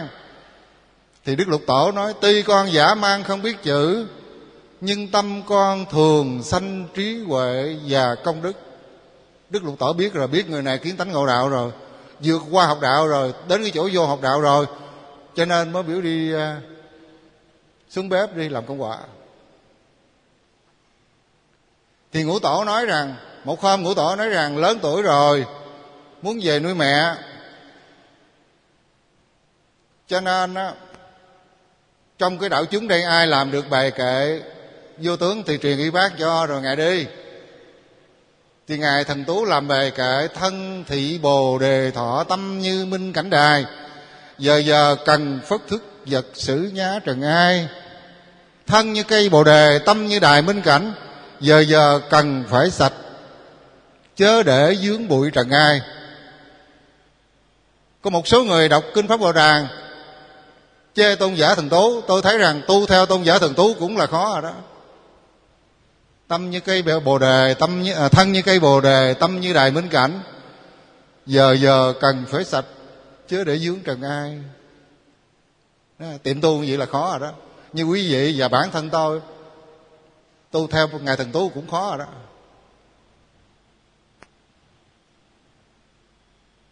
Đức lục tổ một hôm á rỗi việc nhà bếp ngài lên chết chùa thấy bài kệ mượn không biết chữ mượn người ta đọc mượn bạn à, đạo chúng đọc đọc xong rồi ông nói ta cũng có một bài kệ.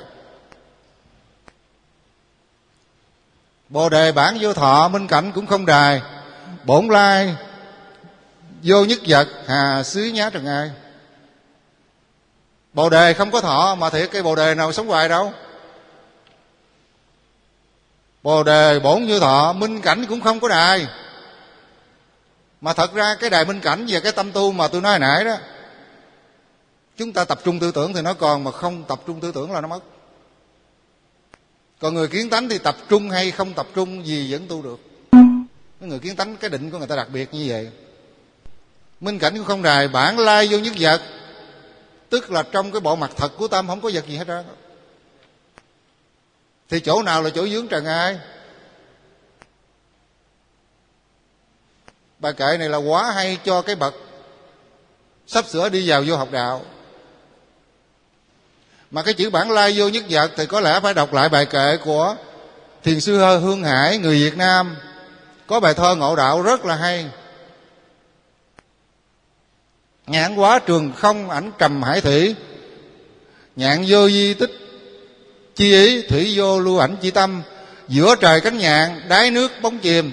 Nhạn không còn dấu vết, nước không để lại bóng hình. Tâm người đắc đạo, tâm người kiến tánh giống như là một tấm kiến soi rồi thì hết soi thì cái bóng nó mất. Giống như con chim nhạn nó bay trên trời thì nó để cái bóng, cái hình xuống dưới mặt nước biển. Mà khi con chim nhạn nó bay đi thì cái bóng nó hết. Tức là tâm người ngộ đạo không có nhiễm. Buông tay vào chợ, dạo chơi phố phường. Gió lành chính cõi đưa sang này, tâm này phật này, hàng tứ sanh. Các ngài phân biệt được hết và không ô nhiễm, không trú chấp. Còn chúng ta hả? Coi chừng bá đâu là dính đó đó tùm lum đó là. Mà ngài siêng thiền sư thì ngài chỉ nói trong sáu căn, chỉ cần hai căn thôi. Mắt thấy sắc, không nhiễm sắc, tai nghe âm thanh, không nhiễm âm thanh, thì người đó đã đến giác dương thành, tức là người đó đắc đạo. Như vậy thì ngài hai lần giác ngộ, lần giác ngộ, ở đây là giác ngộ chân lý, thấy đúng lý lẽ của sự thật, thấy được sự thật. Như nhau, nhưng mà lần thứ hai thì hoạt lực mạnh hơn cho đến ngày giác ngộ lần cuối cùng là ngũ tổ, bảo ngài canh ba vô nghe pháp tròn y bác tròn y đưa bác, rồi ngài giảng kinh kim cang. Thì giảng đến một cái lúc nào đó, xong bộ kim cang thì ngài lục tổ nói, không ngờ tâm mình vốn đã tròn sáng, không ngờ tâm mình vốn đã thanh tịnh không ngờ tâm mình có thể sanh muôn pháp. Không ngờ tâm mình chứa được muôn pháp. Tức là hai lần giác ngộ như nhau, nhưng mà càng giác ngộ về sau thì càng hiểu sâu vào đạo phật và kinh nghiệm được nhiều thứ hơn trên cuộc đời này. Mà quý vị lưu ý cho, người giác ngộ tức là người kiến tánh, là người đã đi vào con đường bất thứ chuyện là đặt chân vào dòng thánh rồi. Mà ông thầy tôi thì khi tôi đọc bài kệ không ngờ tâm mình à, vốn đã thanh tịnh không ngờ tâm mình vốn đã tròn sáng. Thì ông thầy tôi ông theo những bản dịch cũ ông nói con à phải dịch như gì mới dễ hiểu nè. Không dè tâm mình vốn đã trong sáng không dè tâm mình vốn đã thanh tịnh. Tôi hỏi sư phụ sao mà, mà sư phụ đặt chữ dè? Ông nói mình tu quê dốt đi giống như con rùa khi gặp sáu căn thì nó rút tay, nó rút bốn cái chân với cái đầu nó vô thì mình không nhẽ mà. Chắc. Thì ở đây ai có thích tu theo kiểu con rùa, sau khi kiến tánh, sau khi ngộ đạo, hoặc là trước khi kiến tánh, trước khi ngộ đạo, thu thúc sáu căn tịnh niệm liên tục, thì đến lúc nào đó chúng ta có thể kiến tánh. Còn mình hiểu kiến tánh là như thế nào, như thế nào? Không dùng được. Cái này nó thuộc về kiến thức tri giải mà chính bản thân mỗi người phải tự kinh nghiệm. Trình bày tới đây là hết câu này rồi. Ai có gì bổ sung thêm? Kính bạch chư à, tôn đức tăng ni. Kính thưa quý hành giả, chính là câu hỏi hóc búa của khóa tu 102 hôm nay rất là có ý nghĩa, vừa khai thông nhận thức, tu tập và giá trị của à, sự giải thoát vừa giúp chúng ta có cơ hội trải nghiệm nó trong đời sống thường nhật. Và khi mình học uh, uh, những câu hỏi này rồi đó thì ta thấy nước niết bàn không phải là cái gì đó cao siêu ở trên uh, không trung về vệ mà nó là những gì rất là hiện thực và ai cũng có thể tiếp cận được như không khí để thở thực phẩm để ăn vậy. À, bây giờ ta thử đặt ra một câu hỏi vậy cái người chứng đắc niết bàn như nãy đại đức thiện đã giải thích sẽ như thế nào? Tức là cái nội dung tâm và ứng xử của người đó trong cuộc sống đó, nó có khác với người bình thường không? Câu trả lời hẳn như một trăm phần trăm là rất khác bởi vì uh, toàn bộ cái nội hàm của tâm đã được chuyển hóa. Thì kinh điển ờ, Bali và Đại thừa là mô tả hai điểm giống nhau. Thứ nhất đó, là kiến văn giác tri thấy nghe ngửi biết. Kinh tương ương mô tả chỉ đơn thuần là sự thấy sự nghe sự ngửi sự biết. Chỉ như là. Khái niệm chỉ đơn thuần là và như là đó được hiểu là trong khi sáu giác quan tiếp xúc với thế giới trần cảnh của nó đó tâm không trụ vào sắc thanh hương vị xuất pháp. Tâm không bị dướng díu vào và không để cho ý thức dị nguyên à, dẫn đến hai cái phản ứng hoặc là tham ái hoặc là sân hận. Cái gì hợp gu thích dẫn đến tư hữu hóa và do vậy sự chấp trước sẽ hiện bài. Cái gì không thích không hài lòng á, thì dẫn đến sự loại trừ chặt đứt ờ, xung đột mâu thuẫn. Và tham sân này như là hai phản ứng á, sẽ làm cho kiến văn giác tri của con người đượm toàn là nhiên liệu của sanh tử và khổ đau thôi. Như vậy người chứng đắc niết bàn cũng đi đứng nằm ngồi ăn mặc tắm rửa vệ sinh cá nhân rồi uh, co duỗi nói đến động tịnh thậm chí thức ngủ. Giống như bao nhiêu người chúng ta. Nhưng mà cái nội hàm về tâm linh của các ngài là không trụ dính vào bất cứ cái gì. Như cái câu ưng vô sở trụ như sâm kỳ tâm đó là cái nội dung thứ nhất. Thứ hai đó về uh, phương diện uh, dòng cảm xúc nhận thức và thái độ thì người chứa đám nước bàn đó luôn luôn sống với chánh niệm như như bất động. Chúng ta là chánh niệm có điều kiện khi gặp thầy hiền bạn tốt môi trường tâm linh hay gốc tâm linh ở nhà thuận lợi thì ta có được chánh niệm để trải nghiệm sự an vui hiện tại và và, và ngay lúc ấy. Và khi nó không có những tính điều kiện đó thì cái niềm an vui chúng ta nó bị điều kiện hóa và do vậy nó bị mất đi. Trong khi đó chứng đắc niết bàn sẽ siêu việt thời gian và không mang tính điều kiện bởi không gian.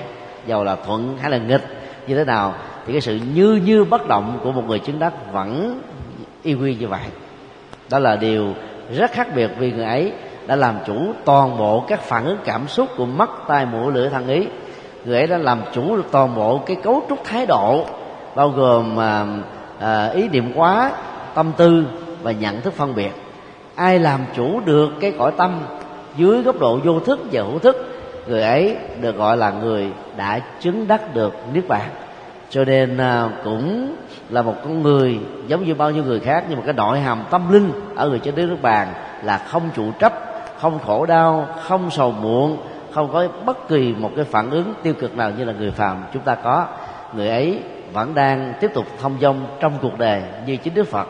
Sau 49 ngày dưới cầu Bồ đề có 49 năm hoàn hóa độ sinh.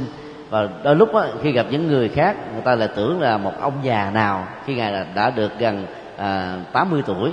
Nhưng mà cái đời sống tâm linh của ngài là rất là siêu phàm và thoát tục. À, khóa tu 102 đến đây là kết thúc. Chân thành cảm ơn chư tôn đức trong ban hòa pháp đã tham gia chia sẻ những kinh nghiệm tu học của mình cho những vấn nạn mà người phật tử đang quan tâm. Và kính chúc tất cả quý hành giả với tư cách là người tại gia có thể tiếp nhận được niết bàn ở mức độ tương đối là an vui hạnh phúc bình an trên mọi nẻo đường đề giàu, gặp nhiều chướng duyên và thử thách. Làm được như thế là chúng ta thể hiện trọn vẹn tinh thần của khóa tu, giá trị của nước bàn ở mọi nơi, mọi chốn, mọi lúc và mọi người. Nam mô công đức lâm bồ tát, nam mô quan hệ tạng bồ tát ma ha tát.